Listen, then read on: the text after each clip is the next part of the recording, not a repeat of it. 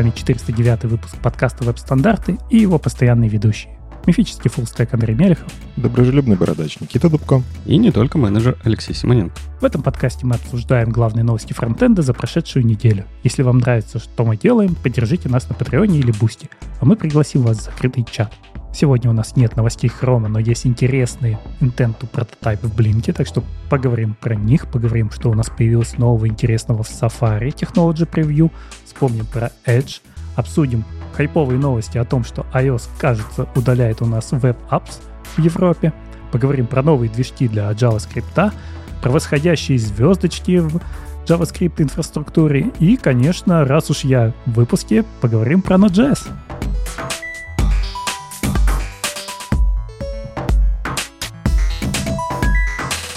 Что, на этой неделе не было каких-то мажорных релизов браузеров, поэтому как это поскребли по сусекам, нашли про что можно рассказать. Начнем с того, что внезапно Blink хочет реализовать CSS-свойство Line Clamp. И тут может возникнуть вопрос, в смысле? Я им уже столько лет пользуюсь, они его только собираются реализовать. Но вы, скорее всего, пользуетесь версией WebKit Line Clamp. Это старая реализация, где нужно было там еще какой-то WebKit-бокс подключать, чтобы оно работало. Ну, то есть реализация, в принципе-то, есть. вот. Но а, в спецификации CSS Overflow модуль четвертого уровня доработали Line Clamp. Там, на самом деле, все чуть-чуть посложнее, чем просто одно свойство взять и переименовать, убрать префикс. Есть еще, оказывается, я не знал, есть свойство continue, есть max lines, ну и блок ellipsis. Короче, Line Clamp, по идее, обсуждается, что он должен стать таким шортхендом для этого всего. Но у нас же есть куча сайтов в интернете, которые, ну, ты если видишь префиксное свойство, и у тебя есть автопрефиксер, ты пишешь беспрефиксное свойство, автопрефиксер его добавляет, но в коде у тебя остается line И получается, что у нас куча сайтов в интернете, которые уже что-то с этим делают, и как только, если полностью поменять синтаксис, и она начнет вести себя по-другому, у тебя поломается много чего. Я сам line ровно так и использовал. Я, кстати, не, не знал, что так нельзя было. Так это же вопрос автопрефиксера. То есть, если ты готов, ты отключаешь в автопрефиксере этот префикс и смотришь, работает оно или нет, или не так. Ну, это если проект на поддержке, если у тебя есть возможность там в нем что-то поменять. А так он уже лежит в интернете, лежит тема в WordPress, которая это давным-давно выпустилась и никем не разрабатывается. Ну, тогда ничего не трогаешь, у тебя останется WebKit Line Clamp. Он же будет работать как раньше. А нет. Там же автоматически подтягивается база. Помнишь, мы как раз разговаривали об этом раньше? Короче, здесь история такая. Все-таки, когда... Что такое line claim для тех, кто им не пользовался? Это свойство, которое позволяет сказать, что давай я... Вот у меня много строчек текста, я хочу показать только три строчки, и последнее предложение закончу, пожалуйста, многоточием. Это самый частый кейс, там, когда хочешь сделать карточки одного размера, карточки товара, ну, и не знаешь контентчики, сколько текста вставят.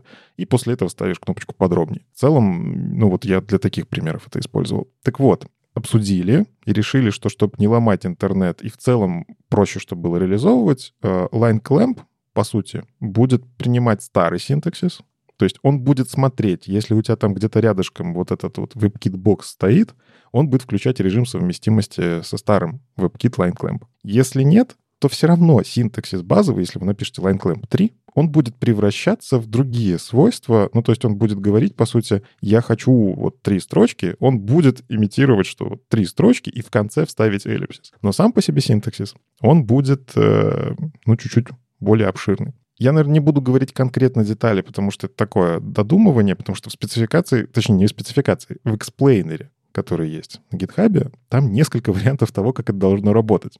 И это intent to prototype. То есть они будут эту историю пробовать реализовывать за флагами, скорее всего, и смотреть, что из этого работает, что ломает интернет, что не ломает, можно запустить об тестирование. А потом уже придут к какому-то мнению, потому что они все еще не могут определиться. Это шортхенд для трех свойств, или это самостоятельное свойство, которое должно как-то по-другому раскрываться. Но прелесть в том, что оно начнет работать интересно с max height.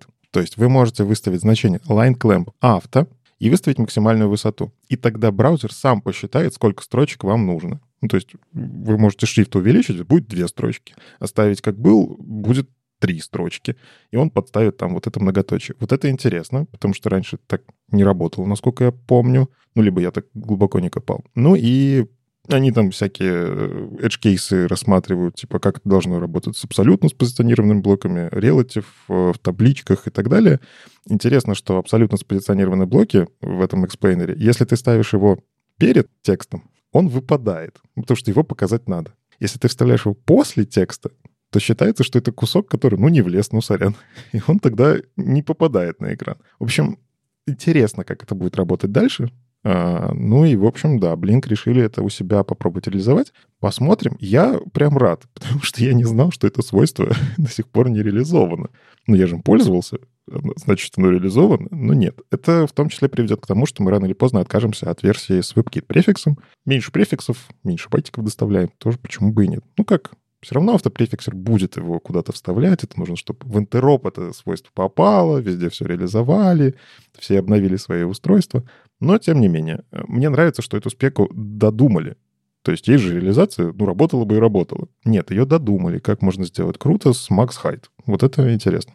Следующий intent to prototype. Вообще, сейчас говорим просто про какое-то будущее. Точно так же внутри Chromium Blink хотят реализовать псевдоклассы Open и closed. Ну, это когда вы пользуетесь каким-нибудь details select диалогом, у них же есть какое-то состояние, что они что-то показывают. Причем у всех трех разные состояния. То есть select он показывает вы подушку, details он просто раскрывает внутри вот этот summary, а диалог он просто показан. Ну, как бы, не знаю, с точки зрения семантики разные вещи. Но с точки зрения псевдоклассов, э, это тоже есть э, в спецификации селекторов четвертого уровня. Open и closed псевдоклассы, они есть. А, и, собственно, в блинке попробуют их реализовать. Посмотрим. Вот это, кстати, мне кажется удобно, потому что я вижу, как это можно применять при помощи CSS вместе с HES. То есть я могу на баде навесить HES, внутри которого вижу, что мой диалог открыт, и под доступность там подстроиться, убрать сзади как-то блюр, добавить еще что-нибудь. То есть с точки зрения того, как это делать удобно, становится сильно круче, потому что раньше для этого только JavaScript можно было делать. Ну, то есть в любом случае диалог там показываем через show-модул, ну и рядышком с этим show-модул ты уже навешиваешь кучу обработчиков, которые классы навешивают, и когда закрываешь, убираешь эти классы. Здесь можно будет все сделать чисто на CSS. Про Select не знаю, ну, то есть да то же самое. Ну, как-то стилизовать вокруг селекта, не знаю. У меня нет так... Ну, наверное, где-то полезно, да.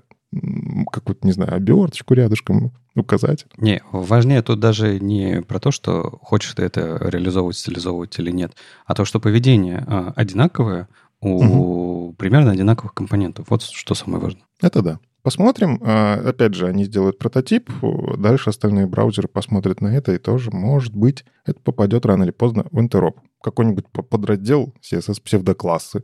Ну, как бы мы уже видели, что они там URL затащили, который, казалось бы, мы им пользуемся столько лет, с самого начала. А они его вот только сейчас в интероп затащили.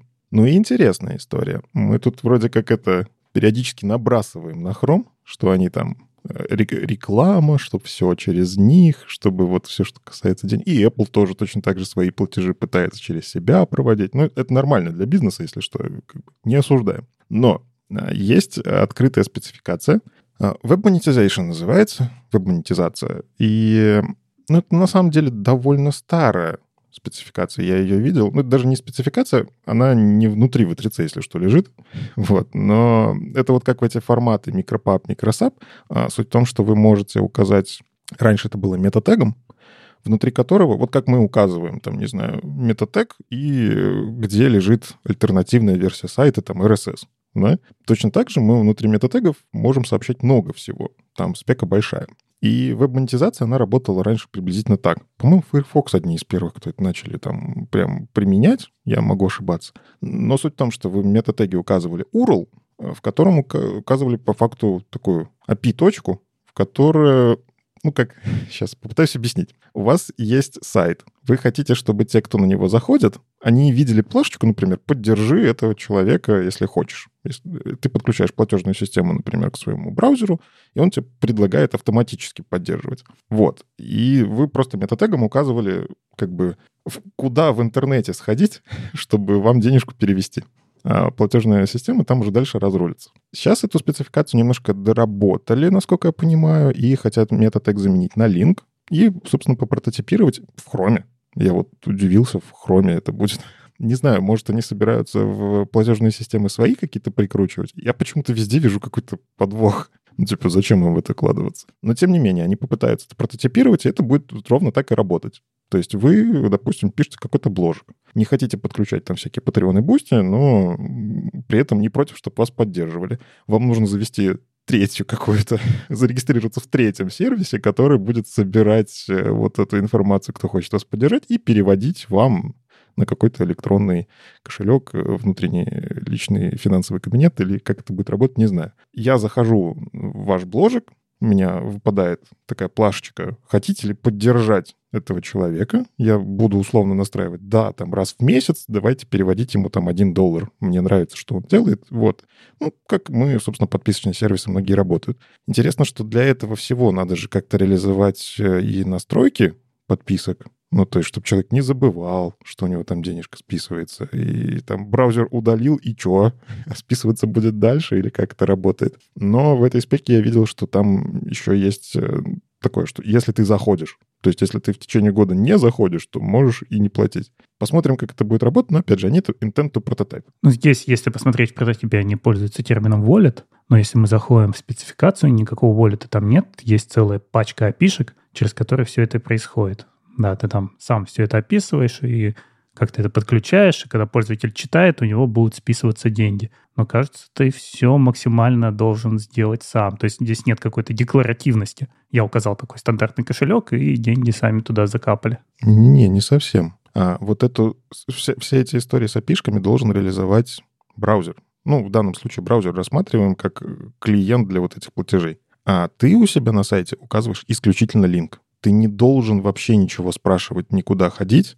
Ты указываешь исключительно вот э, сервис, который будет этим заниматься. А уже браузер сам разберется, где, чего, куда ходить. Но все равно есть пачка ивентов здесь. Да, и я все равно не очень понимаю, то есть кто что именно эта спецификация предлагает, и на самом деле в чем ее вот эксплейнера жалко нет, есть только motivation, а, потому что если читать мотивацию, да, это дать возможность э, креаторам легко получать э, как чаевые, да, назовем это так. Угу. А, да, они сейчас, если захотят, могут легко получать чаевые. И точно так же им придется встроить какой-то сервис, потому что ты говоришь, что это же не просто линк. Линк ведет куда-то, куда ты, где ты должен зарегистрироваться, где ты должен там все сделать и так далее, и так далее кто это все будет обслуживать? Кто будет обслуживать транзакции, кто будет обслуживать кошелек, кто будет обслуживать, я не знаю, э, возвраты те же самые, кто будет это юридически регулировать. Я не очень понимаю, для чего это выносят на уровень браузера. Да, здесь есть примеры, они очень красивые. Ты просто написал линк, Real Monetization, ссылка, куда тебе платить, и event, который сделать после того, как оплата прошла. Ну, там написать спасибо. Но я тоже не верю, что оно может так работать. Что это такое? Вы же понимаете, как платежи в интернете работают. Ну, в смысле, там под капотом очень много всего должно быть, и кто-то это должен реализовывать. И я не верю, что это браузерная спецификация должна быть. Ну, то есть, может быть, какая-то ссылка, э, то есть, может быть, эта спецификация только про ссылку на, я не знаю, на платежный сервис, но, опять же, для чего? Я, вот explainer нужен, понимаешь?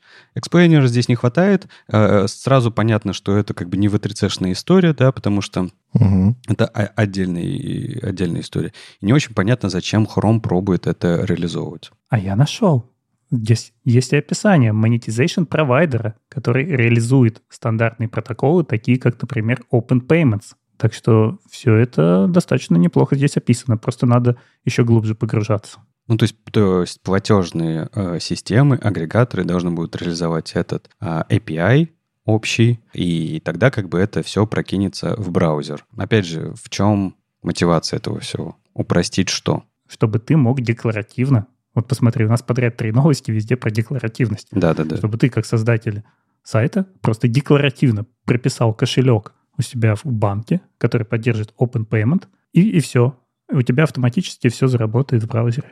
А, ну, а регулировать это кто будет? Отчитываться кто будет? Банк. Нет, в смысле, я имею в виду, вот ты отчитываться должен по чаевым, которые ты получаешь. Patreon, например, так и работает, что когда тебе падают деньги в Patreon, Дальше у тебя автоматически уже на уровне Патреона забираются проценты с них, на, ну, разные налоговые. Угу. А, а ты просто говоришь, вот моя ссылка на Patreon. А теперь ты вместо ссылки на Patreon ставишь ссылку на специальный кошелек в Patreon, который поддерживает вот эту спецификацию. Похоже, вот этого они хотят. Я про это и говорю. И, а в чем отличие от того, что уже есть? Ты уже даешь эту ссылку, есть вот эти вот, э, например, сервисы, да, европейские, по-моему, э, дать на кофе, да, то есть это еще более простая тема, чем Patreon, Boosty там и все остальное. Просто дать на кофе. Это вот э, прям чаевые, ну, как есть, да. В, в России, например, тоже есть QR-коды, по, для чаевых, да, системы чаевых, э, по-моему, да много где, да, что-то такое реализует. Вот это маленькие микротранзакции для того, чтобы отправить денежку э, человеку, которого ты поддерживаешь. А я не очень понимаю, что эта спецификация добавляет нового к тому, что уже существует. Она убирает количество кликов. Ты просто, у тебя всплывашка, хотите поддержать, вот там, один доллар в месяц. Хочу. Все и дальше уже как-то браузер это разруливает вместе с банком и так далее. Сейчас для того, чтобы... Сейчас э, обычно там несколько у тебя точек, вот Patreon, вот Boosty. Кстати, да, можете, если что, нас тоже поддерживать, не сдерживайте себя. А, и э, ты указываешь там разные ссылочки, мотивируешь вот это вот все. А в целом, в целом, можно было бы реализовать. Возможно, это, кстати, заказ каких-нибудь банков, которые хотят такую историю продвинуть. Ну, то есть это же не только от комьюнити идет обычно в браузеры. Иногда большие игроки, которые с вебом не то чтобы сильно связаны, но у них есть такая какая-то функция. Они могли принести, хотим сделать. Я же напоминаю, это intent to prototype. Это еще не intent to ship. Они пока что будут пробовать приносить э, вот за флагом, попробуйте, посмотрите. И что здорово, у них здесь в Goals написано, что вот это все придумано, чтобы оно работало даже в статичных HTML-документах. Угу. Тебе ни бэкэнд, ничего не надо. Указал ссылку и заработало. И оно проще. То есть, да, ты можешь указать ссылку, вот ссылка на наш там Patreon или Boosty, иди там сделай. Но это слишком много действий от пользователя. Пользователь хочет там, приложил пальчик, к сенсору, и у него деньги списались. Мы говорим про то, что... Смотри, мы не говорим сейчас про э, как раз человека, кому направлять деньги, а про человека, который собирается отправить деньги, да, чтобы и для него было просто. Давай, важный момент. А, ты говоришь, если он переходит на Patreon, ему нужно э, действие, там, что-то авторизоваться, завести кошелек, прокинуть свою карту и так далее, так далее, а, для того, чтобы уже оплачивать. Но это, это сетап да, для того, чтобы поддерживать людей. Ты что хочешь сказать, что типа такого сетапа не будет, когда ты э, в эту историю вписываешь? Ты точно так же для браузера э, добавишь свой кошелек. Откуда, откуда он карту будет брать твою? Ты можешь в Safari провязать это все. Это если он работает, да? И, ну, это как один из примеров. У тебя есть платежные API, в принципе, стандартные, когда у тебя карточки привязаны к браузеру, и ты ими можешь пользоваться. И если у тебя карточки настроены там, то тебе действительно достаточно просто приложить палец, и все сработает. Ты не уйдешь в третью систему в этот момент. По мне это классно. Ну, то есть э, меня периодически... На самом деле тут же какая история? Это всего лишь один метатег, и я уверен, что ну, не мета, линк тег. Я уверен, что появятся не просто ссылки на банк конкретный, да, а я уверен, появятся сервисы-агрегаторы, которые внутри будут выбирать, куда тебе там что переслать за какой-то процент. Ну, бизнес на этом можно построить, мне кажется. И я как разработчик сайта статического сделал что-то. И в целом его не поддерживаю, но там какой-то контент, который полезен годы вперед, да, и меня могут зайти, поддержать, мне какая-то денежка капает, пассивный такой небольшой доходик. И все это браузер берет на себя, поддерживая меня просто так. Ну, я просто вставил тег. Короче, как инструмент интересно было бы на это посмотреть, потому что некоторых я хочу поддерживать, но у них там, не знаю, либо у меня нет доступа к Патреону, я не могу это нормально там что-то сделать, либо в целом, не знаю, они почему-то никаких ссылок нигде не добавляют, а я их поддержать хочу.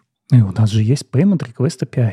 Оно уже работает, им пользуются, оно удобное. И можно дальше это все провязать. В общем, не знаю, сомнительно, но окей. А, давайте пойдем дальше. А, Никит сказал, у нас совсем нету браузерных новостей, мы там по сусекам наскребли, на самом деле есть небольшая. Ну, это как раз те самые сусеки.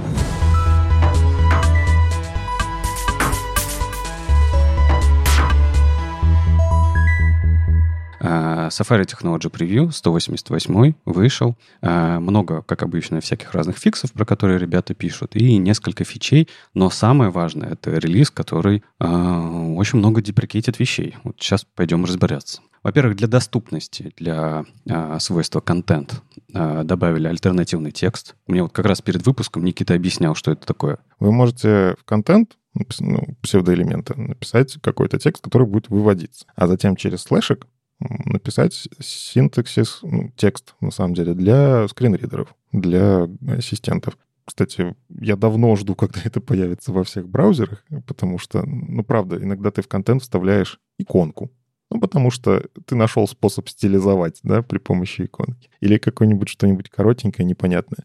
Альтернативный текстовый синтаксис позволит сделать это более доступным. Ну, буквально недавно там как раз была статья у Софии Валитовой, что как бы не используйте псевдоэлементы для вот этих, для, для текстов, потому что они в целом плохо работают, вы не можете сделать alt, а вот, а вот работают над тем, чтобы можно было. И я надеюсь, это, ну, оно раскатится по всем браузерам, и будет вообще хорошо. Как это работает? То есть я у себя в CSS начну писать тексты? Угу. Тут же какая проблема? Это древняя проблема э, псевдоэлементов. У тебя псевдоэлементы не в доме. А Accessibility 3, он как бы ходит по дому. Ему очень тяжело э, что-то делать с твоими псевдоэлементами, потому что он к ним даже доступа нормального не имеет. Некоторые ассистивные технологии, они, кстати, через JavaScript так-то работают, есть и такие. А, так вот, контент, он будет связываться с этим домом через слэшик. Браузер сам будет туда прокидывать все, что надо, и, по-моему, это здорово. Ну, ну, либо нужно было, нужно уже, уже неоднократно мы об этом говорили,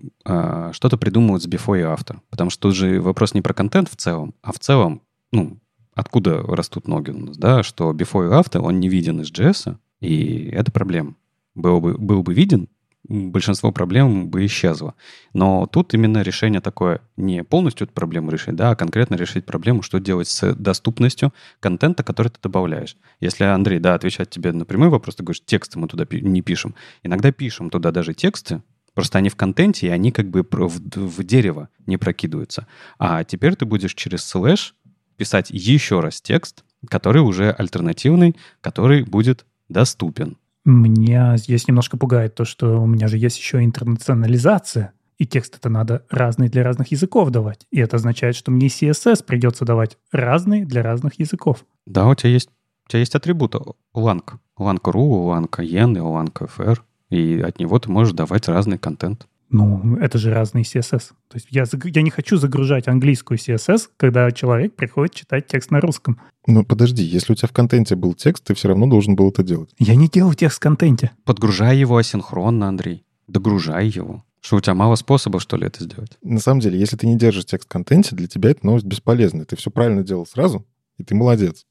вот. Но просто там, где это вот так исторически сложилось, что тебе приходится вставлять в контент текст, ну, потому там, не знаю, фреймворк это требует, ты можешь дальше дописать в CSS, да, определить этот текст. И, ну, для тех, кому надо как-то решить эту проблему, поддержка этого свойства, она решит эту проблему частично. Или делать это инлайном, как вариант. В общем, что еще? А, добавили для директивы импорт а, поддержку supports, то есть а, вы можете... Я знаю, вы этого не делаете, никто из нас этого не делает, только некоторые из нас это делают, пользуются импортом нативным CSS, да, потому что он же ну, не очень хорош.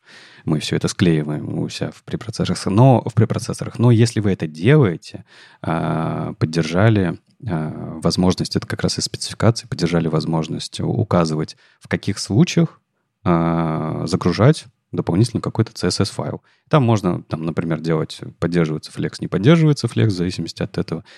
Подключать разные CSS-файлы дополнительно. Но интересно, что в самом как баги, да, получается, в Багзиле. Мне было интересно почитать мотивацию, почему именно добав... имплементировали именно сейчас эту возможность, и там как раз Себастьян писал о том, что эта фича очень нужна, и вот тут вопрос для вас, ребят, потому что нужно угадывать, почему. Эта фича очень нужна, в том числе для CSS-нестинга. Почему? Вот это поворот. Что?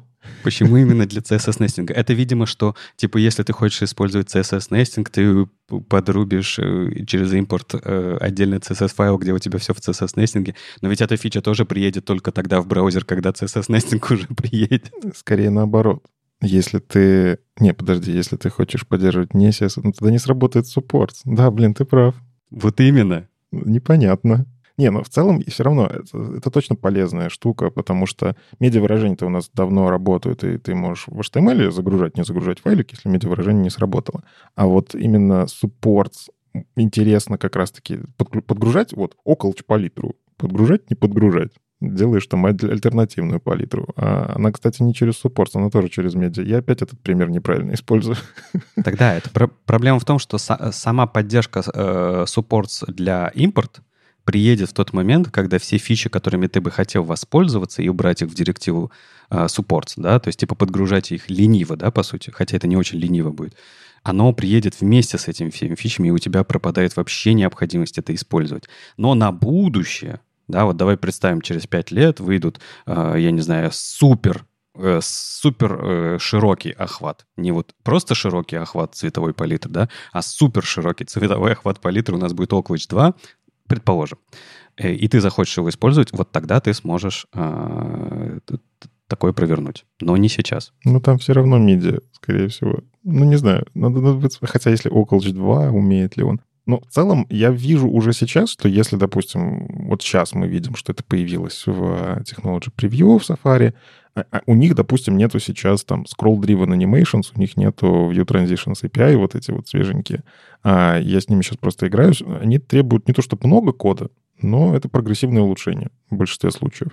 Его можно не загружать, если браузер его не умеет. Ну, то есть сайт как-то показывается, а потом докатывается тебе интересненько. А есть же опасность, что мы снова начнем, как с ES-модулями, найдем такую точку отсчета. Вот после этого, значит, браузер еще все остальное поддерживает. И начнем писать такие CSS. Может быть такое, конечно. Но это же очень скрытые знания, неявные. Что ты хочешь нам предложить? Да нет, я просто боюсь, что придется смотреть и понимать, почему мы здесь импортим вот это вот CSS, основываясь вот на этом саппорте, а почему вроде бы он дальше и не используется? А это все потому, что кто-то подумал, ну, кажется, вот когда они начали поддерживать вот это, они еще пачку вот всего остального начали поддерживать. Поэтому можно завязаться вот так. Такие хаки будут. Не, ну на будущее, чтобы, например, CSS развивался быстрее, и ты мог внедрять это быстрее, это, в принципе, это хорошая история. Это же про прогрессивное улучшение как раз, да? То есть, типа, мы уводим фичи какие-то улучшающие э, в современных браузерах какие-то вещи э, в условия. А, до этого мы эти условия делали совсем иначе, часто JS, а, а тут мы можем прямо на уровне CSS. Меня одно, одно не нравится, это использование директивы import. Вот с ней бы ее, с ней бы что-то сделали, но мы уже говорили об этом, да, что там есть проблема. Ну, мне это что хочется, чтобы это было менее блокирующей операции, чтобы она прямо синхронненько как-то так э, подцепилась в тот момент, когда это нужно, а не э, в любой момент это же все просчитать надо, правильно? У тебя грузится CSS, тебе нужно загрузить э, э, этот самый CSS-файл, распарсить его, увидеть все эти условия, понять, подходят эти условия или нет, пойти дальше, распарсить еще и так далее, так далее. А мне бы, наверное, хотелось, чтобы вот он э, загрузил, показал какой-то вот э, изначальный layout и его прогрессивно доулучшил, возможно, синхронно. Так наоборот, если улучшать, так сразу. Не знаю, короче, мы можем опять в эту дискуссию воткнуться, но в целом с современным HTTP, который позволяет несколько файлов сразу, э, с современной скоростью сети, это не такая большая проблема, как раньше. То есть тебе все равно нужно про это думать, конечно, performance никто не отменял. Но наоборот, ну, блокирует и блокирует, потому что у тебя не получается сначала некрасивое, а потом ты такой, ой, я анимации забыл. Ща-ща-ща, дай догружу, подожди, не смотри на мою страничку, вот, догрузил, оп, пошли анимации. Да, потом ты, ты типа прогоняешь свой сайт в Core Web Vitals, смотришь, что у тебя FID фиговый, и начинаешь как бы все это выпиливать. Ну, это аргумент на самом деле. Ну, то есть тут, видишь, в этом же еще проблема. Ты же не просто хочешь, э, чтобы это удобно было для тебя, да, но ты еще хочешь, чтобы это было быстро и хорошо работающим. Я хочу тонко уметь настраивать. Ну, то есть при желании этот инструмент можно использовать тоненько, настроить и не потерять Core Web Vitals. Если все начнут это применять, я с тобой согласен. Если все начнут там миллион импортов вставлять, это интернет превратится в ужас какой-то. А, но я хочу иметь инструмент, который мне позволяет это делать. Хорошо. А, что еще? На самом деле, э, как я уже говорил, этот Technology Preview как-то странно много содержит в себе секции deprecation. Потому что, смотрите, э, удаляют WebKit Alt и Alt Property. Вы вообще пользовались, пользовались такими? Нет. Ну, значит, удалили и удалили, и хорошо, да? У, удаляют э, нестандартное свойство resize со значением авто. Ну, это, это уже проблемка, но Точнее, это хорошая проблема, не знаю, как это описать. Resize Auto давно не из спецификации, но я помню, что я когда-то, когда эта штука только появлялась в демках, я вставлял этот Resize Auto. Ну, потому что на тот момент он работал так, как я от него ожидал, как браузеры его имплементировали. А сейчас спек говорит, что нет такого значения. И в целом оно же все равно перестанет работать. Так что, ну, удалили, удалили. Тут самое главное, чтобы сначала его удалили в хроме. Почему это? Это самое главное. А, то есть, то есть тебе нужно поддерживать два свойства для двух браузеров. По- потому что самый популярный браузер, на него в основном смотрят. И если ты снес это в Safari, а в Chrome оно осталось, то у тебя снова возникнет ну, куча людей к тебе придет, которые скажут, у меня в Safari не работает, а у тебя Safari даже нет на твоей машинке. Ну да, ну в общем, следим, еще релиза нет, но с, с, тут правильно Никита говорит, да, что здесь хорошего. А, то, что не нужно поддерживать нестандартные свойства, и если есть возможность их выпиливать, ну, по-хорошему их нужно выпиливать, просто нужно, как это, damage control, да, провести, то есть убедиться, что все будет окей. А, выпилили э, как префикс Apple для псевдоэлементов. А, вы знали о таком? Я слышал о нем, никогда не использовал, но когда-то я просто research ил, какие есть префиксы, и такой, о, прикольно, есть не только WebKit, есть Apple. Да. Выпилили псевдо э, класс, да, получается, WebKit Animating Full Screen Transition. Ну, они как раз э, Full Screen же за, запилили новый, поэтому будет правильно потихонечку выпиливать все от старого. Удалили э, псевдо э, класс KHTML Drag. Представляете, что до сих пор э, было в движке? А что это? Ну, я думаю, это когда ты э, drag-and-drop делаешь, начинаешь тянуть, э, применялся такой псевдокласс, которым ты мог подсвечивать из эпохи KHTML браузера. А, я просто... Это что-то очень древнее, да? Угу. Настолько. Окей, я, я не знал про KHTML, честно признаюсь. А, так ты не знал, откуда появился движок WebKit? Возможно, где-то читал. Если что, это форк KHTML движка, который был в браузере Conquer, и там могли оставаться как-то вот такие вот штуки внутри еще. Ну, что-то в омутах памяти такое находится, но что-то такое прям... Я, я, наверное, тогда в школу пошел. Но это древнее, древнее. Это вот когда динозавры еще существовали, вот где-то вот в ту эпоху. Я в школу пошел, никогда динозавры существовали. Что еще? Удалили апкэш ребят? Кто рад? Молчание в чате. Никто не пользовался. А я если... А я пользуюсь. Пользовался, в смысле, не пользуюсь. Давно уже не пользуюсь. А зачем? Для офлайна. Это же первая реализация для офлайна была. Да, но давно же уже есть другие механизмы, пора переписать. Да, да, я не говорю, что я сейчас пользуюсь. Я говорю, я, ну, я говорил, я пользовался давным-давно. А, у тебя ностальгические приятные нотки. Все, я понял. Ну, знаешь, с апкэшем какая была проблема? Невозможно его, все, что закэшировалось, невозможно было э, убрать из кэша. То есть все, оно, оно намертво там прибивалось гвоздями. Но теперь не, не будет прибиваться, и потому что его удалят из браузера. Отлично. И, по-моему, еще были деприкейшены. Это удалили э, э, событие клавиатуры, клавиатурное. Это Alt-Graph-K. Не знаю, это отдельная клавиша какая-то на отдельных клавиатурах, что ли, было удалили из веб-крипта а, поддержку IS-CFB, возможно, это что-то старое, опять же, я не сталкивался, и удалили, опять же, нестандартное свойство key-location для Keyboard Event. И вот у меня удивление, ну, вы же помните, да, как мы обсуждали все предыдущие Technology Preview, ну, никогда не было деприкейшенов ну ладно, они когда-то были очень давно, но в таком количестве их точно никогда не было. Как будто бы там отдельная была команда, такие, так, ребят, давайте расчистим-ка поле, для новых фич. У нас тут слишком много э, занято старым, то, что не нужно поддерживать. Давайте это вычищаем, и потом вот на свободненькое место прикатим что-нибудь новое. Ну, полезно же, что этот мусор потом, ну, не, не мусор, как историческое, легаси, вот слово же есть красиво. это легаси, действительно, его тесты, ну, там какой-то есть, можно тесты выпилить. Они у тебя ломались, а ты выпилил тесты, у тебя coverage повысился, метрики улучшились, кожа разгладилась. Вообще, делайте все в проектах периодически, выпиливайте ненужные куски. Угу. Особенно префиксы. Ладно, от Safari перейдем немножко к Edge. Мы вот неоднократно говорили и пытались вот найти для себя, да, э, чем же отличается Edge от Chrome. И вот несколько раз говорили про то, что э, все-таки компании немножко по-разному имплементируют Chromium, пытаются в него имплементировать какие-то свои вещи. И вот тут э, Microsoft принес э, свою идею э, сайт-пенела с эксплейнером, да. Никит, что они предлагают?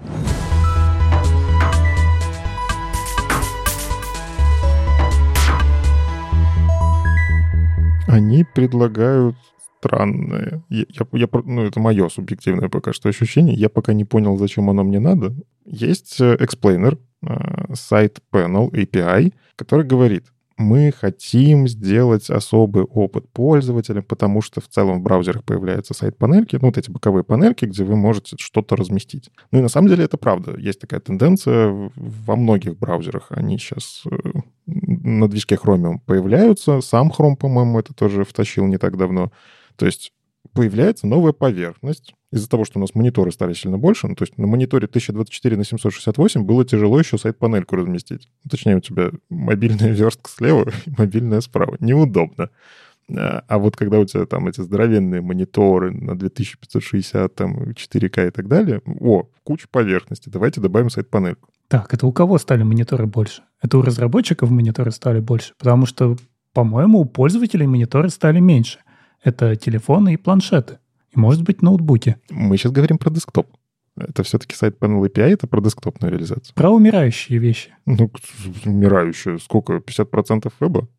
это не умирающие. Но это все-таки кто это? Разработчики и геймеры. Зачем обычному человеку сейчас большой монитор дома? Фильмы смотреть. Телевизор есть. Телевизор. Ну, что вы начинаете? У телевизора вот эти смарт-ТВ, попробуй пиратские фильмы скачай туда. AirPlay? Не слушайте меня, я говорю плохие вещи, покупайте, пожалуйста, поддерживайте производителя фильмов.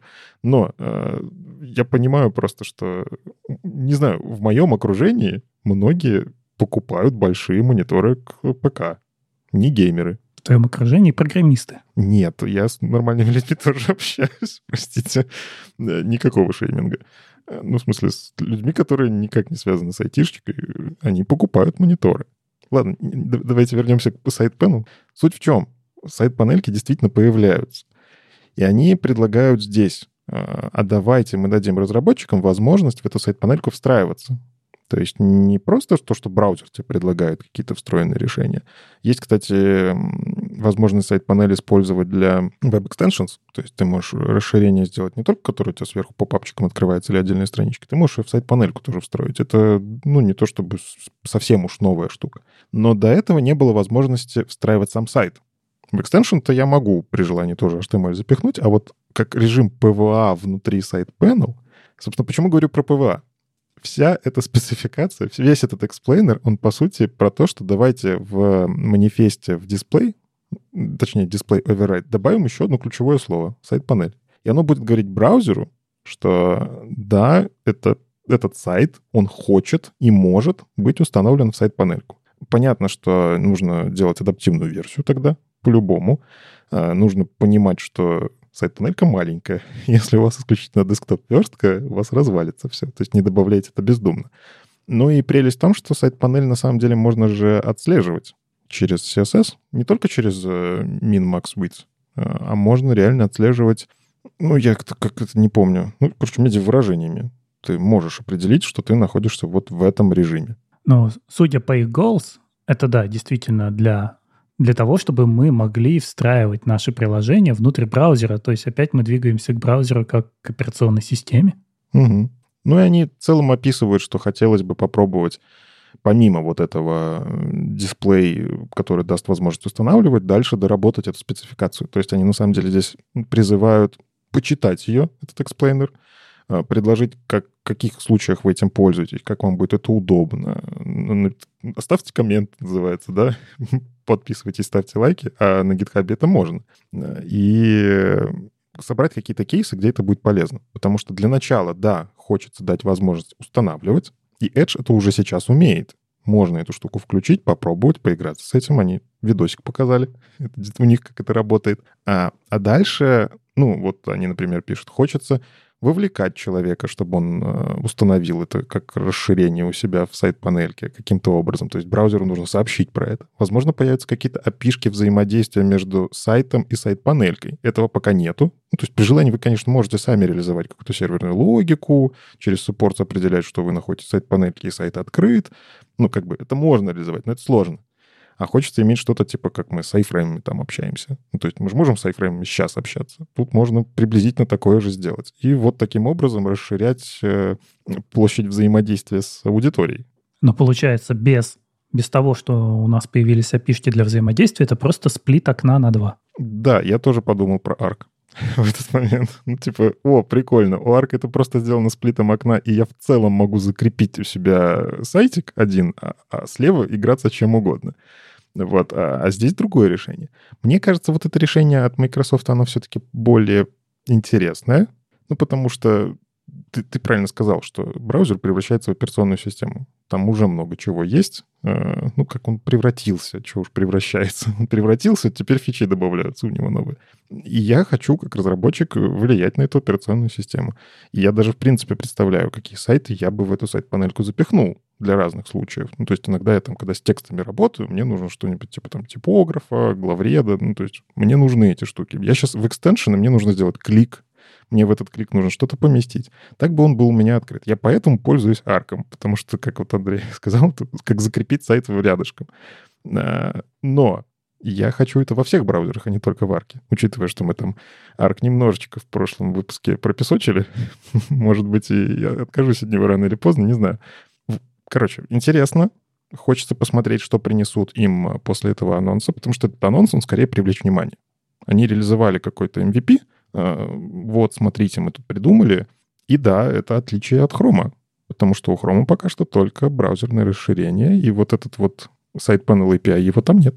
Ну, раз уж, да, ты заговорил про PWA у Apple, и все такое. Тут вот, э, знаете, шум. Вот я сижу, чтобы вы понимали, да, вся неделя как проходит. Я сижу, читаю changelog jQuery э, четвертой бетки, э, чувствую вот такое какое-то ностальгическое растекание как бы по всему телу. Думаю, как же хорошо, как же приятно вернуться там, не знаю, в какой-нибудь 2014 год или куда-то туда. А вокруг как будто бы бурлит, знаете, такой типа, все пропало, или такой, да нет, не все пропало, да подождите, это бетка, да нет, это баг, да нет, это не баг. Что, Андрей, происходит с PWA?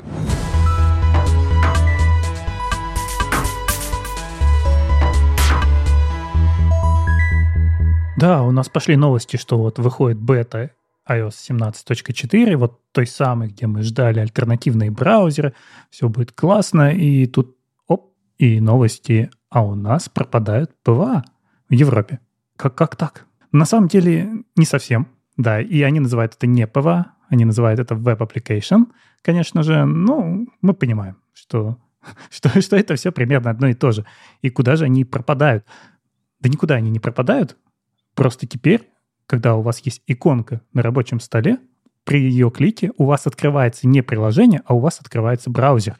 И кажется, что это связано вот с той самой задачей, что им нужно дать возможность выбора разных браузеров, и исчезает понимание. Если вы из Safari сохранили приложение на рабочем столе вашего телефона, а потом его открыли, то в каком браузере его открывать? Точно так же, как вот в современной macOS вы можете сохранить приложение на рабочий стол, это будет сделано средствами Safari. Если у вас требование, что у вас браузер должен меняться, вы установили дефолтный браузер другой, Chrome, то, казалось бы, оно должно открыться в Chrome. Вот этого сейчас в iOS нет. И что будет дальше, пока никто не понимает. Возможно, к релизу они что-то придумают, научат это как-то открывать в других браузерах, но вот пока мы видим, что даже это не баг, кажется, потому что появляется сообщение о том, что теперь ваши приложения открываются в дефолтном браузере.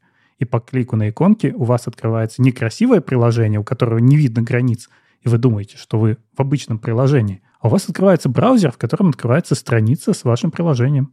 Правильно понимаю, да, что это, это только э, в устройствах, которые активированы в Европе, да, из-за того, что как раз закон о цифровых рынках сейчас произойдет, да, вступит в силу, и во всех остальных местах все окей будет, да? Пока никто не знает, потому что нет ответа от Apple, что же произошло. Но похоже, что так. А если подумать, вот если просто разобрать, да, вот этот кейс. Кейс-то понятный, да, и правда, а в каком браузере открывать? Вот, а как бы лучше вы делали? Мне кажется, что вот откуда, как знаешь, как э, со сберкассой, да, э, откуда PWA установили, туда и идите в тот браузер, неважно, какой дефолтный браузер. Если браузер это поддерживает. Но, опять же, как у нас это сделано сейчас на macOS, у тебя полноценная интеграция возможна только в Safari. Ну вот свежий macOS. Ну, не знаю. А мне вот, кстати, кейс, когда я устанавливаю новый браузер, он мне начинает нравиться. я хочу им пользоваться, вот им. Ну, в смысле, я понимаю, что PWA — это по большей части, когда мы пытаемся убрать элементы браузера, чтобы это выглядело как нативное приложение, но тем не менее, э, ну, условный Chrome умеет больше, потому что он там фугу API и прогрессивно улучшая, там, допустим, разработчик прогрессивное улучшение прикрутил, а не просто показывать тебе плашку «Установи современный браузер», а, тогда я ставлю себе дефолтным Chrome, и у меня по умолчанию начинают работать вещи, которые раньше не работали. Но здесь я все-таки соглашусь. Это мне, как разработчику, я понимаю, как это работает. Я знаю, зачем я установил Chrome. Я хочу пользоваться Fugu API. А обычному пользователю действительно непонятно. Ну, то есть я, у меня сначала интерфейс выглядел вот так, потом я захожу, а у меня там даже шрифты немножечко по-другому начали почему-то выглядеть. Потому что ну, движок другой. У тебя там, ну, есть... Э, в браузерах есть отличия по поддержке разных CSS-свойств. Э, одно CSS-свойство WebKit поддерживает, а, а другое не поддерживает. А у Chrome, допустим, шрифты по-другому рендерятся. Не, ну тут даже больше. Ты же не сможешь перевести его сессию. То есть все его данные в этот момент потеряются. И ему нужно будет заново зайти вот в новой копии в новом браузере. И, кстати, еще вот очень переживает, а что же будет с пушами, потому что пуши-то привязаны к установленным приложениям. Угу. И вот кажется, сейчас, в момент апдейта, все это слетает и перестает работать. Не, я еще раз вот мое мнение выскажу, как в Сберкассе. Откуда установил, там и запускаешь. Хочешь переустановить, удаляешь приложение, ставишь его из другого. Ну, с обычными-то приложениями так и работает. Но вот у вас есть приложение, вот давайте просто... А, iOS пока это плохой вариант, но macOS, да, у вас есть Mac App Store, и у вас есть просто э, пэкэджи, которые, э, не знаю, валяются в интернете, да. Вы же, если установили одно приложение, ну, допустим, тот же самый Telegram из Mac App Store, и хотите не его использовать, а приложение, которое вы скачиваете из интернета, вы же пойдете его удалите, скачаете новое из интернета, установите его заново. Вас же здесь ничего не смущает? Почему вы, вот, почему вот происходит вот это вот смущение из-за э, веб-апсов? Мне кажется, точно так же нормально будет, если это так будет работать. Из Safari ты установил себе, не знаю, банк э, как VA-приложение на свой рабочий стол, и она запускается из Safari, и не важно, что у тебя дефолтным браузером, например, приехал Chrome, Firefox или все, что ты там захотел. Да, пожалуйста. Хочешь, чтобы твое вот это вот PWA-приложение переехало в Chrome, удалил иконку, зашел из Chrome, поставил иконку заново, и вот оно оттуда приходит. Сказал как айтишник. Э, просто ну, тот же самый Telegram, я несколько раз сталкивался с тем, что люди не понимают, почему им нужно зайти в другое место, это удалить, а то поставить. Иконки одинаковые, названия одинаковые. Так им и не надо. А, а с чего ты взял, что им вообще надо что, вот это, это действие делать? Зачем им, э, чтобы их работающее приложение работало из другого браузера? Какая у них потребность в этом? Ну, это просто сайт. Это же не приложение. Просто я же заходил в интернет, у меня есть... Э, для обычного человека ссылочка, ой, иконочка э, на рабочем столе мобильного — это приложение. Что бы ты там под ним внутри не называл, и как бы ты это не понимал, это приложение. Но в любом случае есть то, как было бы хорошо для пользователей, и есть законы. И кажется, пока Apple не знает, как обойти вот эти европейские законы по смене браузера, если они что-то придумают, мы увидим. Пока мы ждем официального релиза и посмотрим. А расскажите, ну вот э, вы же опытный пользователь андроида. В андроиде-то так. Мы же повторяем, э, мы же пытаемся повторить на в Apple, на iOS, то, что как бы должно быть в открытых платформах уже давно-давно реализовано.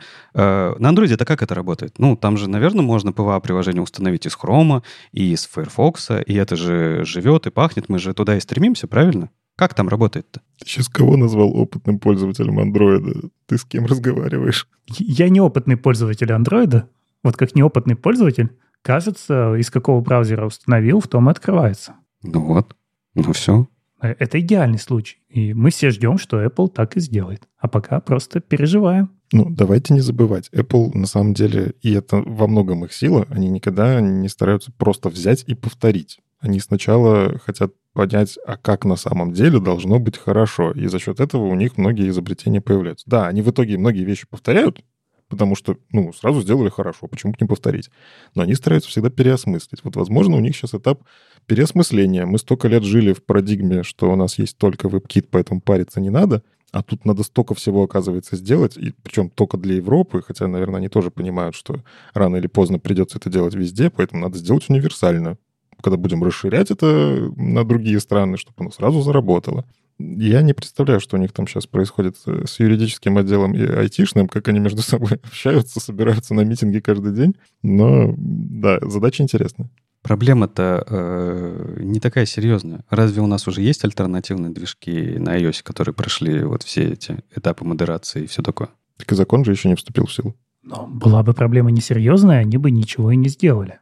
Возможно, они не могут по умолчанию открывать. А ты не думаешь, что это просто правая рука с левой рукой не договорилась, вот и все? Давайте дождемся релиза. Ну давайте, давайте. Пока, пока не очень паникуем, ждем релиза. Я думаю, что они не вытянут это все, они придумают какое-то решение. Так а что паниковать? Мы Вадима будем и Юлю спрашивать. Ребят, установите PWA, скажите, как работает, пожалуйста. Ну, подожди, если ты сейчас что-то делаешь, ты должен думать и все-таки о том, что есть ребята в Европе, которые захотят использовать твое приложение и не смогут. А почему прям-то не смогут? А, потому что оно вообще не будет открываться или что? Ну, если там не будут работать пуши, например. Ну, а из Safari-то будут работать? Или в Safari они тоже перестают работать? Перестают, кажется. Подожди, они в Европе отрубают просто веб-апсы и веб-пуши? Кажется, да. По тем статьям, которые я вижу, да нет, зву- звучит как бред какой-то, нет? Но это не бред. Это вот то, что Андрей говорит, это история в интернетах. Люди про это пишут, они установили себе бетку, и у них действительно перестали работать пуши. Опять же, нельзя говорить, что это не будет работать позже. Я думаю, бизнесы придут к Apple и скажут, вы что, вообще что ли там? Ну, типа, мы пушами 30% клиентов привлекаем, вы нам сейчас бизнес рубите. Ну, то есть сначала люди думали, это баг. Но после того, как пришел следующий апдейт, в котором появилась плашка — о том, что дефолтный браузер надо выбирать и так далее, все поняли, что это не баг, а именно Apple пытается решить эту ситуацию. И как она финально будет, мы не знаем. Ну, кстати, одно с другим не очень складывается. Это еще не значит, что это не баг. Просто отдельные фичи друг от друга, нет? Отдельные разработчики их пилят. Там чувак дошел до таски поменять э, лейбл э, и пошел ее делать. А чувак, который исправляет этот баг, это совсем другой чувак. Это Джен Симмонс, например. Она, кстати говоря, пока, пока ничего не комментировала, потому что занята, возможно. Нет, официальных комментариев нет. Возможно, не выработали еще линию, как прокомментировать. Я думаю, был бы баг, они бы уже сказали, ребята, сейчас поправим, ждите следующей бетки. Да не, был, был бы баг, они бы вообще ничего не комментировали, просто потом выкатили бы исправля, исправленную версию и все. Что там комментировать? Ну ладно, у нас же есть не только разные браузеры, но и разные движки даже просто JavaScript движки. Что-то у нас новенькое.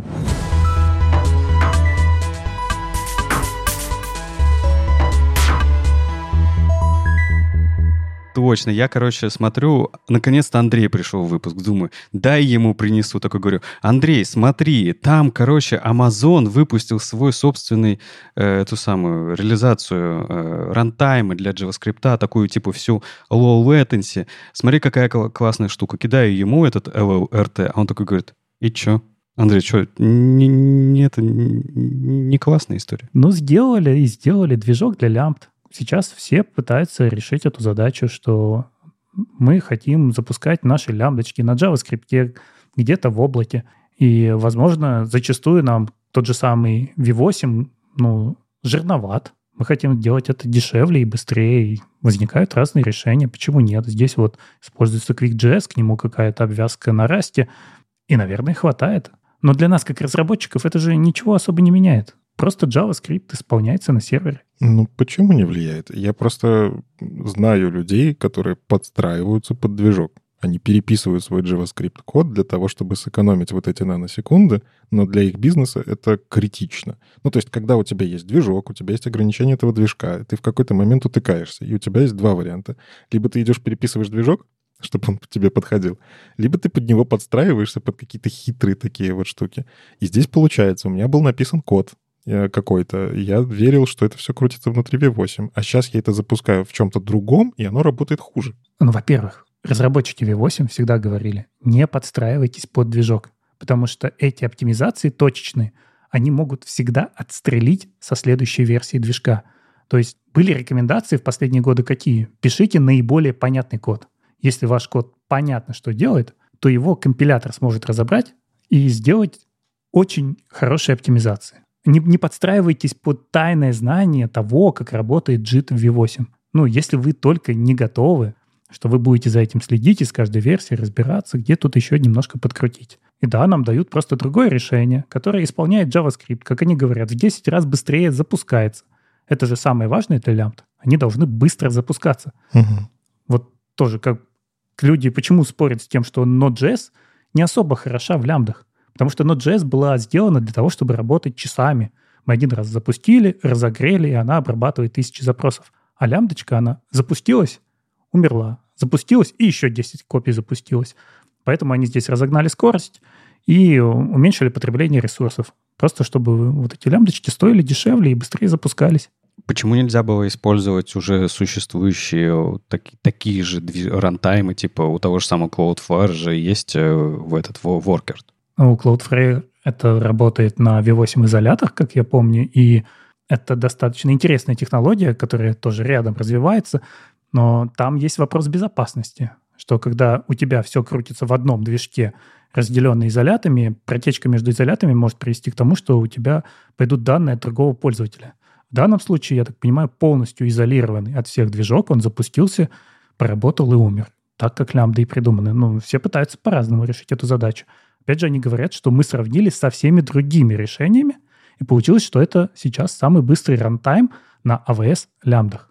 Кстати, интересно, а подстраивались ли они под свое железо? Ну, то есть иногда же бывают такие решения, которые ты, ты условно такой распиарил, смотрите, внутри АВС это работает. Ты такой, о, в open source его нашел, дай-ка поставлю к себе. А у меня оно работает в 15 раз медленнее. Может же быть и такое, что оно, как, собственно, как техника Apple, вернемся, она очень много где у тебя через операционную систему провязана, и у тебя видео не так расходует э, батарею, как в других браузерах, которые не используют там нативные решения. Ну, наверное, да. Они же честно пишут, что это работает быстрее именно в рамках AWS Lambda. Угу. Они не говорят, это самое быстрое решение на рынке. Они говорят, вот в нашей инфраструктуре это быстрее всего. Они писали под себя, я думаю, здесь и не оглядывались на то, как отдать для всех. Нравится, берите, но затачиваем под свое железо. Да, ну как раз-таки оно у них же, как я понимаю, внутри-то уже крутилось какое-то время. А сейчас новость-то в чем? Что они это э, открыли, выложили в open source. А open source это же, ну, ты-то уже должен знать, Андрей, ты теперь это апологет open source. А, они подразумевают, что это кто-то еще будет у, тебя, у себя использовать. И вот у нас опять вот эта вот история, что а, очень много рантаймов появляется в open source, выбирай между ними, а не лучше было бы, чтобы они все, не знаю, сконцентрировались на общем усилии каком-то, я не знаю, и сделали вот, э, э, вот этот вот э, low latency runtime хорошим для... Ну ладно, окей, тут от железа, да, очень сильно зависит, но тем не менее. Это runtime для лямбд. Да, возможно, у нас появится универсальный runtime для лямбд, который возьмут все крупные облачные провайдеры, которых, в общем-то, и немного, да, это у нас основная тройка — это там Google, AWS и Microsoft. У всех есть свое облако. Если они вот втроем договорятся, что они переезжают на единый рантайм для лямбд, то может быть. Для обычных людей это не очень интересно. Ну, здесь же даже вот та же самая работа с Node Modules, они говорят, их нужно бандлить. Почему? Ну, потому что это специфика лямбд. Я не думаю, что в компаниях, даже если они подняли свое маленькое облако, им настолько интересно затаскивать такие решения. Они, возможно, даже и лямбды там не будут использовать. Ну, просто в целом, знаешь, интересно, куда движется э, рынок рантайма в JavaScript, да, потому что у нас есть уже, по, по сути, три реализации больших, да, это Node.js, Bun, Dino. У нас есть э, уже множество реализаций для лямбд, не только же Amazon, да, и Cloudflare, и не только они, да, вот правильно же. Вот, у нас есть реализации какие-то чисто внутренние, потому что там у того же самого, э, у кого, у Vercel, да, есть э, своя реализация какая-то у кого там это Winter.js переписывают, да, на, по-моему, с помощью... Это который на Расте был написан, да? Нет? Кто помнит? Ну, в общем, что-то еще, еще одна, да, подделка для рантайма JavaScript. У Facebook есть Helm свой, есть Edge Compute для Alibaba и так далее, так далее. То есть их очень много. Их прям вот как будто бы, знаешь, такое ощущение, что все пошли, ладно, крупные игроки пошли писать свои собственные рантаймы для JavaScript. Но вот ты хорошо упомянул, да, Node.js, Ban и Dino, они не используют свои рантаймы. И Node.js и Dino используют V8, и Ban использует JavaScript Core. Ну да. Они не пишут свой движок.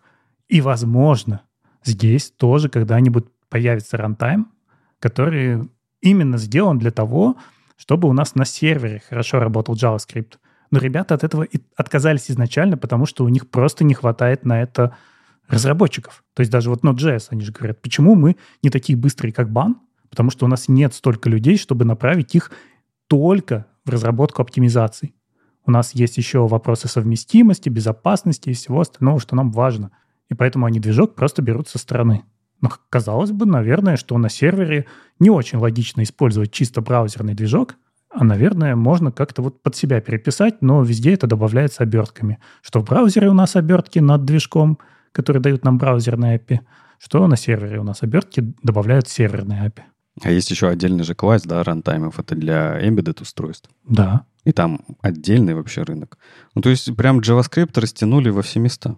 Но ты не сможешь сделать универсальный какой-то там движок, который работает и в часах с их ограничениями, и на сервере с их возможностями, и с лямбдами, опять же, с их ограничениями. Везде нужно подстраиваться. Хорошо, ладно, я понял. То есть э, вот как я тебе принес эту новость, ты так ее и проговорил. Ну и пошли дальше, да. А дальше что у нас что? У нас тут э, JavaScript Rising Stars, да, опубликовал свой новый отчет. А, Никит?